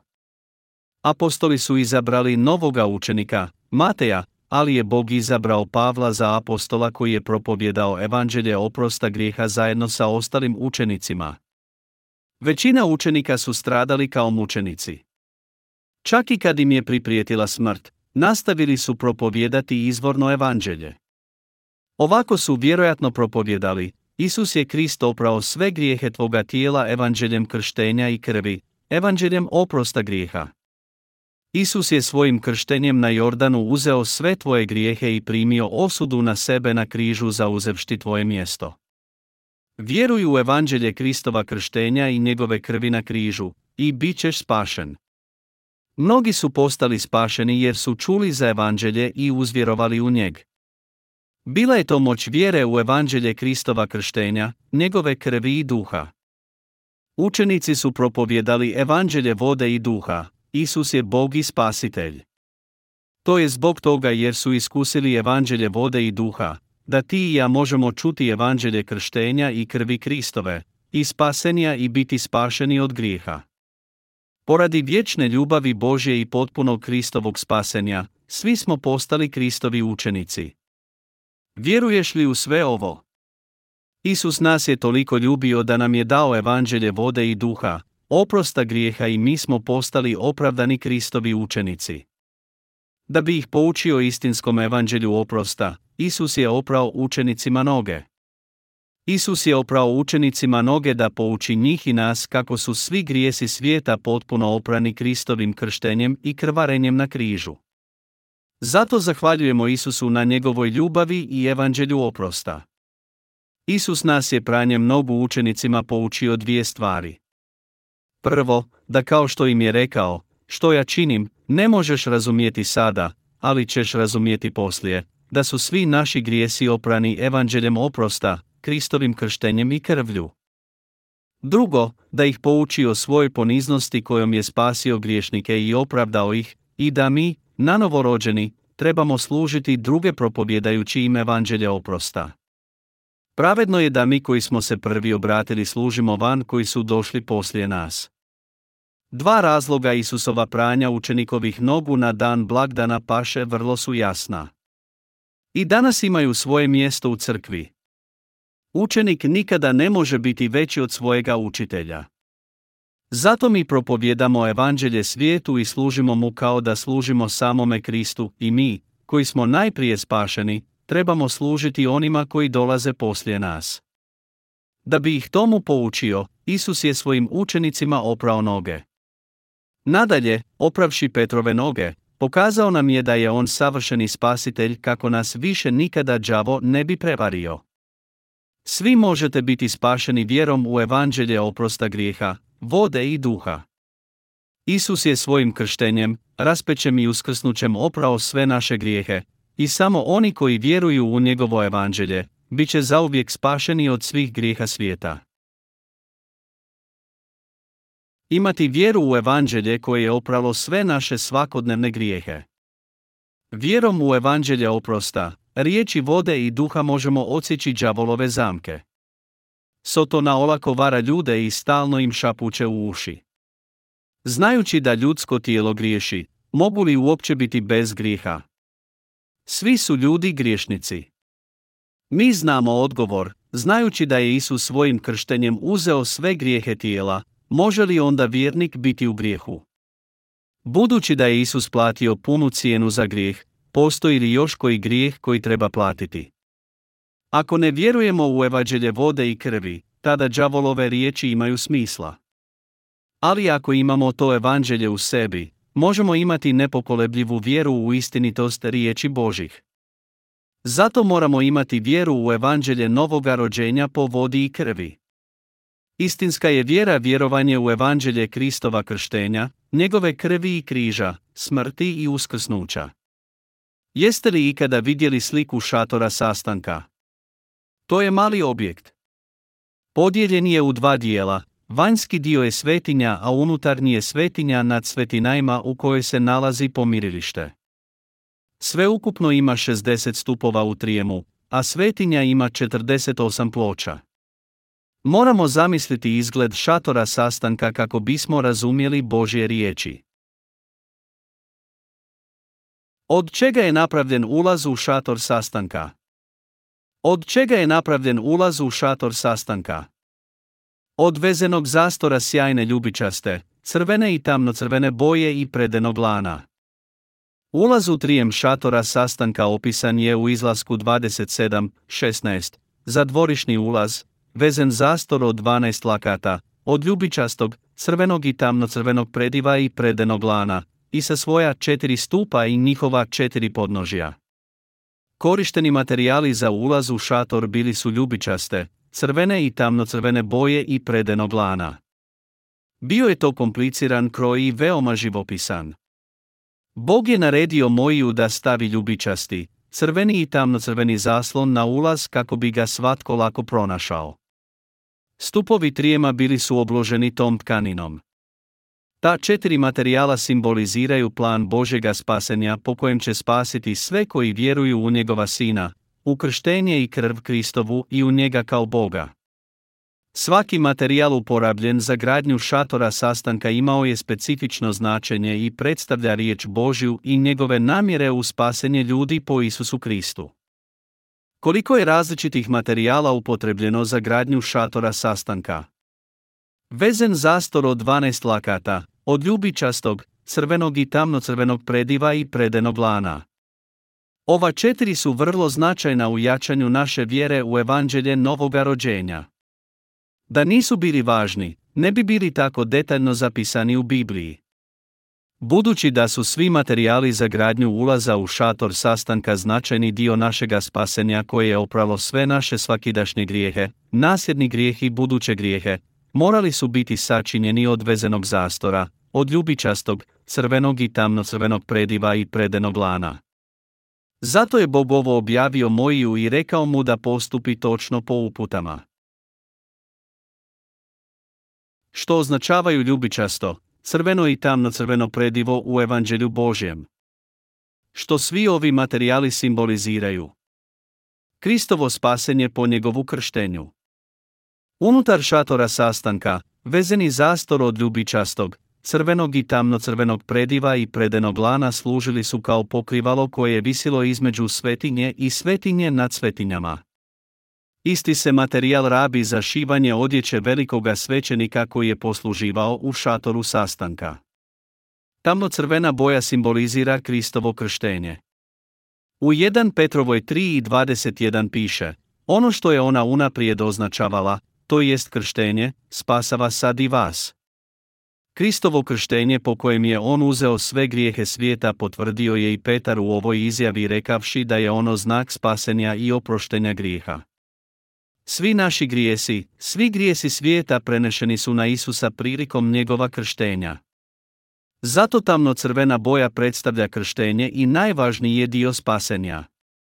Crvena boja simbolizira krv Kristovu, a ljubičasta, njegovu kraljevsku narav, Kristov status kralja i Boga. Stoga te tri boje neophodne su za našu vjeru u Krista i njegovo spasenje. Veličanstvena halja koju su nosili veliki svećenici nazvana je efod, i bila je tamnocrvene boje. Veliki je svećenik na glavi nosio trban obložen čistim zlatom i urezani natpis na njemu, posvećen gospodinu. Ta zlatna obloga na turbanu bila je povezana tamnocrvenom vrpcom. Istina koju predstavlja tamnocrvena boja. Što simbolizira tamnocrvena boja? Kristovo krštenje. Pogledao sam značenje tamnocrvene boje u Bibliji. Što Biblija kaže za tu boju? Moramo razlikovati tamnocrveno predivo od grimiznog prediva. Tamnocrveno predivo označava Kristovo krštenje. Ivan je krstitelj krstio Isusa kako bi Isus uzeo sve grijehe svijeta, Matej 3.15. Da Isus nije uzeo sve grijehe svijeta svojim krštenjem, mi, vjernici, nikada ne bismo bili posvećeni od Boga. Zato je Isus Krist došao na ovaj svijet i bio kršten od Ivana Krstitelja u rijeci Jordanu kako bi uzeo sve grijehe svijeta. Razlog zašto je to morala biti tamno crvena boja na ulazu u šator sastanka jest što ne možemo biti posvećeni bez Kristova krštenja.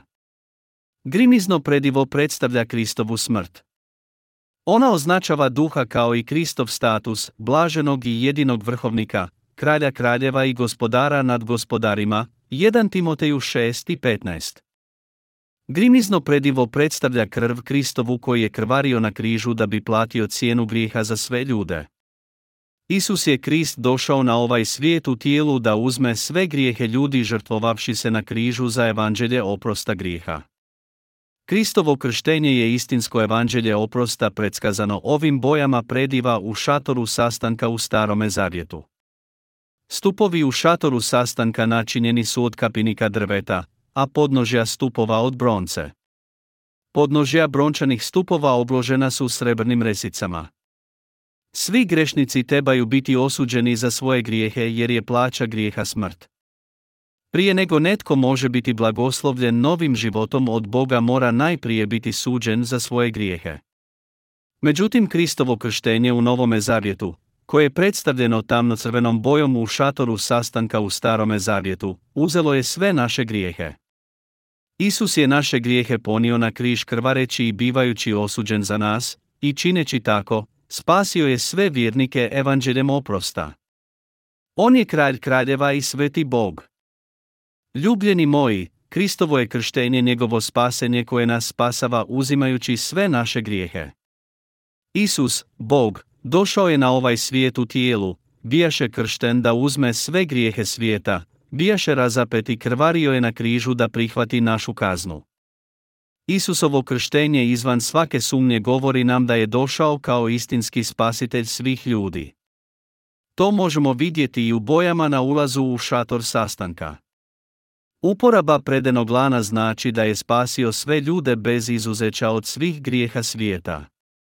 Urešena tkanina crvenom, tamnocrvenom i ljubičastom bojom na ulazu u šator te laneni zastor jasno nam kazuje isitnu spasenja Božjega. To je bilo najvažnije u spasenju oprosta. Iz uporabljenih materijala na ulazu u šator sastanka vidimo da Isus nije spasio griješnike stihijski, bez planiranja. Slijedio je Boži naum do detalja, bio kršten i razapet, a onda je uskrsnuo iz mrtvih i dovršio spasenje ljudi.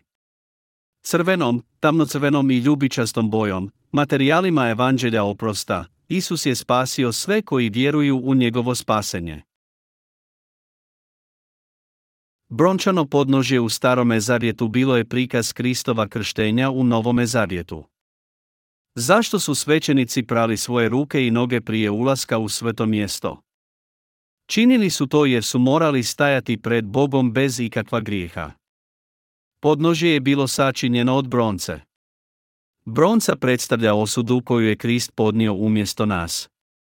Zdjela s vodom predstavlja riječ evanđelja koje nam kazuje da su svi naši grijesi oprani.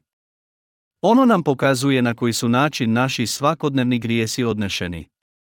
Ono je samo prikaz istine kako se svakodnevni grijesi ljudi mogu oprati vjerom u riječi Kristova krštenja. Žrtvenik predstavlja osudu. Voda Kristova, tamnocrvene boje, jest evanđelje oprosta grijeha, krštenja Kristova od Ivana Krstitelja, Matej 3 i 15, jednog Ivanova 5, 5 spojnica 10. To je riječ svjedočanstva evanđelja spasenja po oprostu. U 1 Ivanovoj 5 piše, a ovo je sredstvo pobjede koje pobjeđuje svijet, naša vjera. Tako troje svjedoči, duh, voda i krv, i ovo se troje slaže. On nam također kazuje da svatko tko vjeruje u Sina Božega ima svjedočanstvo vode, krvi i duha u njemu. Bog nam je dopustio da budemo posvećeni kroz vjeru u evanđelje oprosta i uđemo u šator sastanka.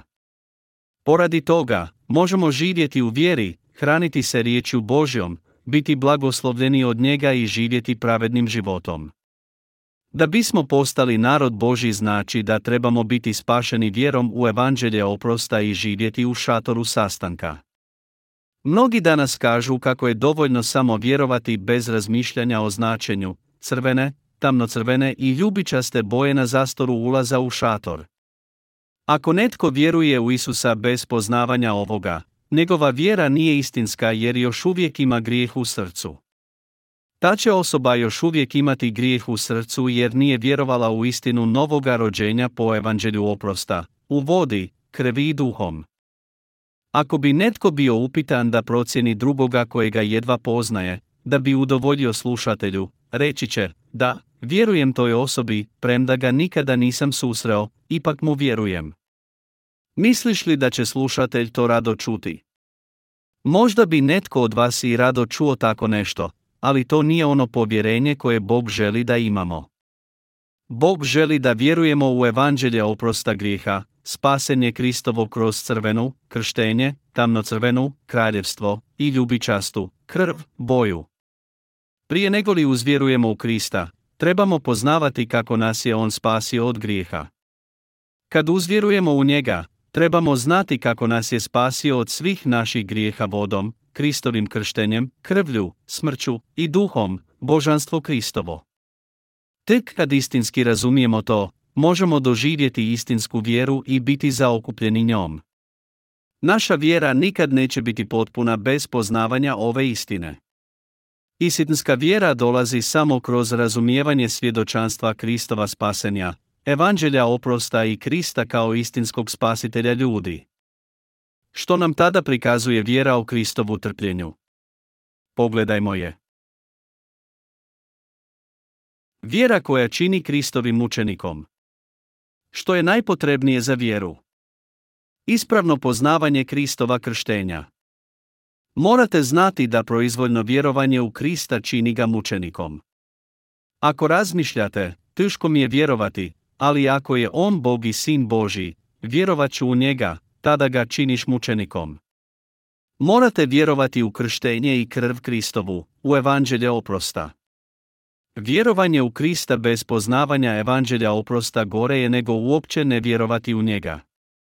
Propovijedati evanđelje onome koji vjeruje u krv Kristovu, uzaludno je ako ne poznaš istinu. On ne želi da bilo tko ide naokolo i propovjeda proizvoljnu vjeru u njega ili da nerazumno vjeruje u njega. On želi da vjerujemo u njega poznavajući evanđelje oprosta. Ako vjerujemo u Krista, znamo da je evanđelje oprosta njegovo krštenje i krv. Ako vjerujemo u Krista, tad razumijemo evanđelje oprosta po njegovoj riječi i točno znamo kako je oprao naše grijehe. Također moramo znati što predstavlja tamno-crvena i ljubičasta boja na ulazu u šator sastanka. Tek tada možemo imati istinsku vjeru koja vječno traje. Bez vjere u Isusa koji je bit crvene, tamno-crvene i ljubičaste boje, nikada ne možemo biti nanovo rođeni. Što su svećenici uradili prije ulaska u svetinju? Oprali su svoje ruke i noge u vodi iz brončanog lavora. Naš gospodin Isus nas je spasio.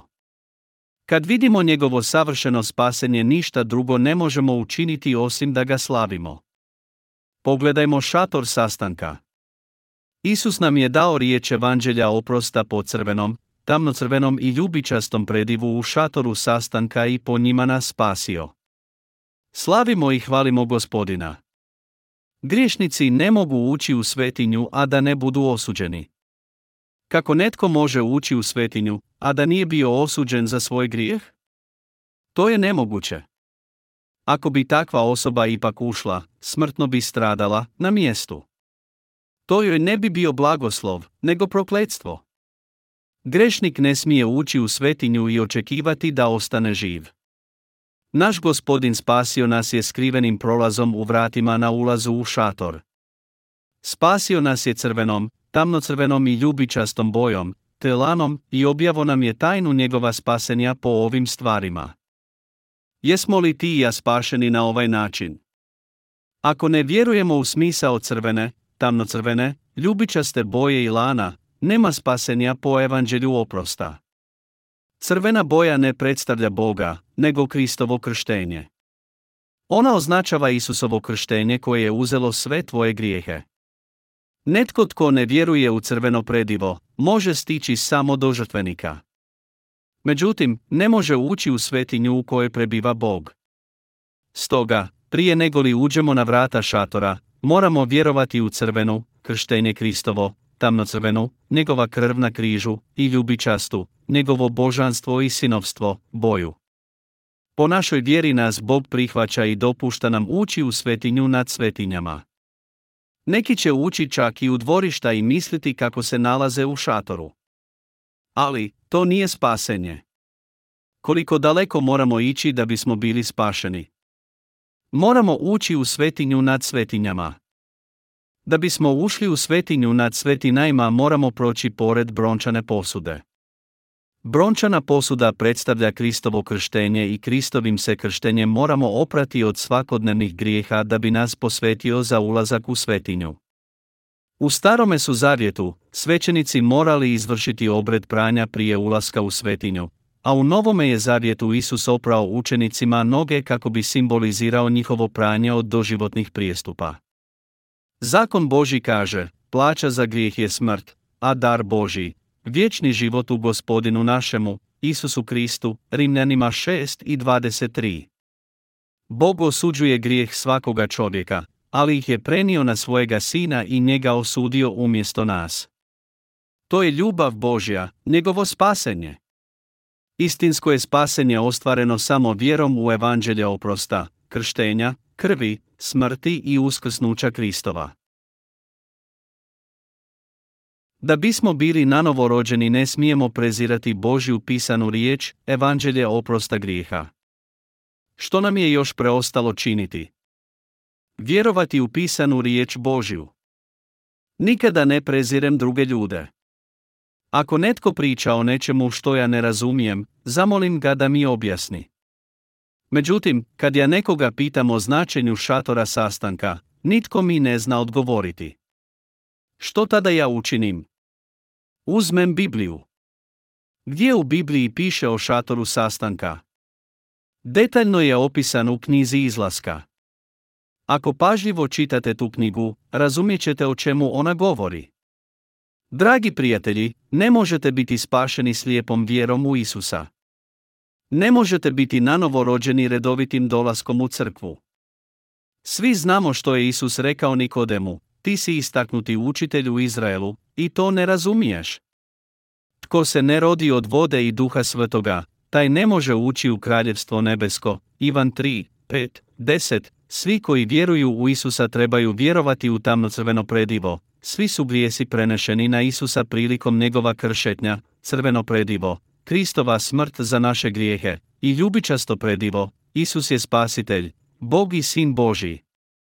Moramo vjerovati da je Isus Krist spasitelj svih griješnika. Bez ove vjere, nikada ne možeš biti nanovo rođen niti ući u svetinju kraljevstva Božjega. Ne možeš čak ni vjeran ostati bez ovih čimbenika. Zar ne bi bilo prelagano da se nanovo rođenje dobija samo po vjeri u Krista? Bilo bi, spašen si. Spašen sam. Svi smo spašeni, baš divno. Ali opstoje mnogi koji vjeruju u Isusa, a nisu istinski nanovo rođeni. Svi trebamo poznavati biblijsku istinu i vjerovati u Krista. Moramo poznavati evanđelje oprosta grijeha u Bibliji i značenje, crvene, tamnocrvene i ljubičaste boje kako bismo ušli u šator sastanka i bili sa Bogom u svijetu vjere. Unutar šatora vjere možemo sretno živjeti dok ne dođe vrijeme da se preselimo u kraljevstvo nebesko. Važno je da znamo kako ispravno vjerovati u Isusa. Izvorno evanđelje započinje posvećenjem crvenim predivom. Koji je nužan uvjet spasenja. Kristovo krštenje. Ponekad neki ljudi misle da mogu živjeti savršenim životom. Kad pokušavaju nešto učiniti, ubrzo otkriju svoje nedostatke. Ljudi su tako nesavršeni i nemoguće im je ne sagriješiti. Međutim, poradi toga što nas je Isus spasio crvenim, tamnocrvenim i ljubičastim predivom, evanđeljem oprosta, možemo biti posvećeni i ući u svetinju Božju. Da nas Bog nije spasio crvenim, tamnocrvenim i ljubičastim predivom, sami od sebe nikada ne bismo mogli ući u svetinju. Koji je razlog tomu? Ako samo oni koji savršeno žive u tijelu mogu ući, onda nitko ne bi bio kvalificiran. Ako netko vjeruje u Isusa bez evanđelja, svome srcu nadodaje još više grijeha. Isus nas je spasio pomnim naumom spasenja, spasenjem crvenim, tamnocrvenim i ljubičastim predivom i lanenom opravom. Oprao je sve naše grijehe. Vjeruješ li u ovo? Da, imaš li u svome srcu istinu o evanđelju oprosta i nosiš li to svjedočanstvo u sebi? Da. Jedino ako u sebi imaš svjedočanstvo evanđelja, možeš na glavi imati povez na kojem piše posvećen gospodinu i pridružiti se kraljevskom svećenstvu. 1 Petrova 2, 9. Samo tada možeš stajati pred narodom i reći im da si sluga Boži u službi velikog svećenika. Trban velikog svećenika sadrži zlatnu pločicu obloženu crvenom resicom. Zašto crvenom? Zato što nas je Isus spasio evanđeljem oprosta, uzevši sve naše grijehe i učinivši nas bezgrešnima po svome krštenju, polaganjem ruku u starome zavjetu, krštenjem u novome zavjetu. Bez obzira koliko revnosno vjerovali u Isusa, nikada nećemo zavrijediti rezbarenu pločicu na kojoj piše posvećen gospodinu, ako ne poznajemo tajne riječi crvenog, tamnocrvenog i ljubičastog prediva. Kako postajemo pravednima? U Evanđelju po Mateju 3 i 15 piše, jer valja nam ispuniti svu pravednost. Isus je bio kršten i spasio nas od svih grijeha svijeta. Zbog toga krštenja i odnošenja naših grijeha mi, vjernici, možemo biti pravedni. Možemo li reći da smo bez grijeha ako Krist nije bio kršten? Čak i kad bismo vjerovali u Isusa, makar i plakali, razmišljali o Kristovu raspeću, sve suze ovoga svijeta ne bi mogle oprati naše grijehe. Ne. Bez obzira koliko mi plakali i kajali se, naš bi grijeh ostao u nama. Posvećen gospodinu. Poradi toga što je uzeo sve naše grijehe svojim krštenjem i krvlju, poradi toga što je gospodin dopustio da se svi naši grijesi prenesu na Isusa i poradi toga što je riječ spasenja zapisana u Bibliji, postali smo pravednima po vjeri usprkos našim slabostima. Sada možemo stajati pred Bogom. Možemo živjeti kao pravednici i propovjedati evanđelje svijetu. Spašen sam. Spašen si. Spašeni smo, spašeni smo po Božjem naumu. Bez riječi evanđelja oprosta u svome srcu, nećeš biti spašen makoliko se trudio. To je slično koranskoj poznatoj pjesmi o neuzvraćenoj ljubavi. O, moje srce tuče bez razloga kada te vidim, svaki put kada sam kraj nje. Vjerojatno sam u neostvarenoj ljubavi, moje srce brzo tuče, no ne i njezino. Moja ljubav je neuzvraćena. Nažalost, puno kršćana imaju neostvarenu ljubav sa Bogom. Ljudi su skloni razmišljanju da spasenje dolazi na različite načine i različitim ljudima. Zašto bi spasenje moralo doći samo po evanđelju krštenja? Ako spasenje ne dolazi kroz evanđelje Kristova krštenja, onda je spasenje nepotpuno. To je jedini put ka postizanju pravednosti pred Bogom. To je jedini put ka potpunom očišćenju od svih naših grijeha. Što je spasenje crvenoga prediva koje nam je Isus dao? Što nas je učinilo pravednima? Evanđelje crvenog, tamno-crvenog i ljubičastog prediva. Spasenje po evanđelju crvenog, tamno-crvenog i ljubičastog prediva Boži je dar ljudima. Taj dar nam omogućuje ulazak u šator sastanka i život u miru. Ono nas je opravdalo. I omogućilo nam suživot u crkvi, i osposobilo nas u svetoj riječi. Kad god dođemo pred Boga u molitvi, evanđelje nas blagosilja njegovom ljubavi. Zato nam je spasenje tako dragocjenos. Isus nam kaže da sagradimo kuću na stijeni. Stijena je krštenje Kristovo. Svi bismo trebali biti spašeni, živjeti u spasenju i ići u nebo, zavrijediti vječni život i postati djecom Božjom. Dragi prijatelji, poradi evanđelja oprosta, možemo vjerom ući u šator sastanka. Poradi toga što su nam oprani svi grijesi, Kristovo krštenje i njegove osude na križu, spašeni smo po evanđelju Kristova krštenja. Preobilni oprost svih naših grijeha, Kristovo krštenje i krv, čine evanđelje koje je opralo sve naše grijehe. Vjeruješ li u to? Istinsko je evanđelje nebesko evanđelje oprosta koje je u cijelosti opralo sve naše grijeh, e. Vjerom u evanđelje oprosta mi smo nanovo rođeni. Isus nam je dao evanđelje oprosta koje je opralo čak i naše svakodnevne grijehe. Slava gospodinu! Aleluja! Hvala gospodinu! Evanđelje vode i duha, evanđelje vode i krvi, istinsko je evanđelje koje nam je dao Krist. Ta je knjiga napisana da nam objavi Kristovo evanđelje, evanđelje vode i duha. Zbog toga što mnogi ljudi vjeruju u Krista, a ne poznaju svu istinu, kreću se samo u svijetu teologije, takozvani filozofske teologije, ukratko žive u heresi i izbrci. Zato se trebamo vratiti na istinsko evanđelje i vjerovati u njega. Još nije prekasno. U idućoj knjizi detaljnije ću obraditi pitanja krštenja na novog rođenja po vodi i duhu.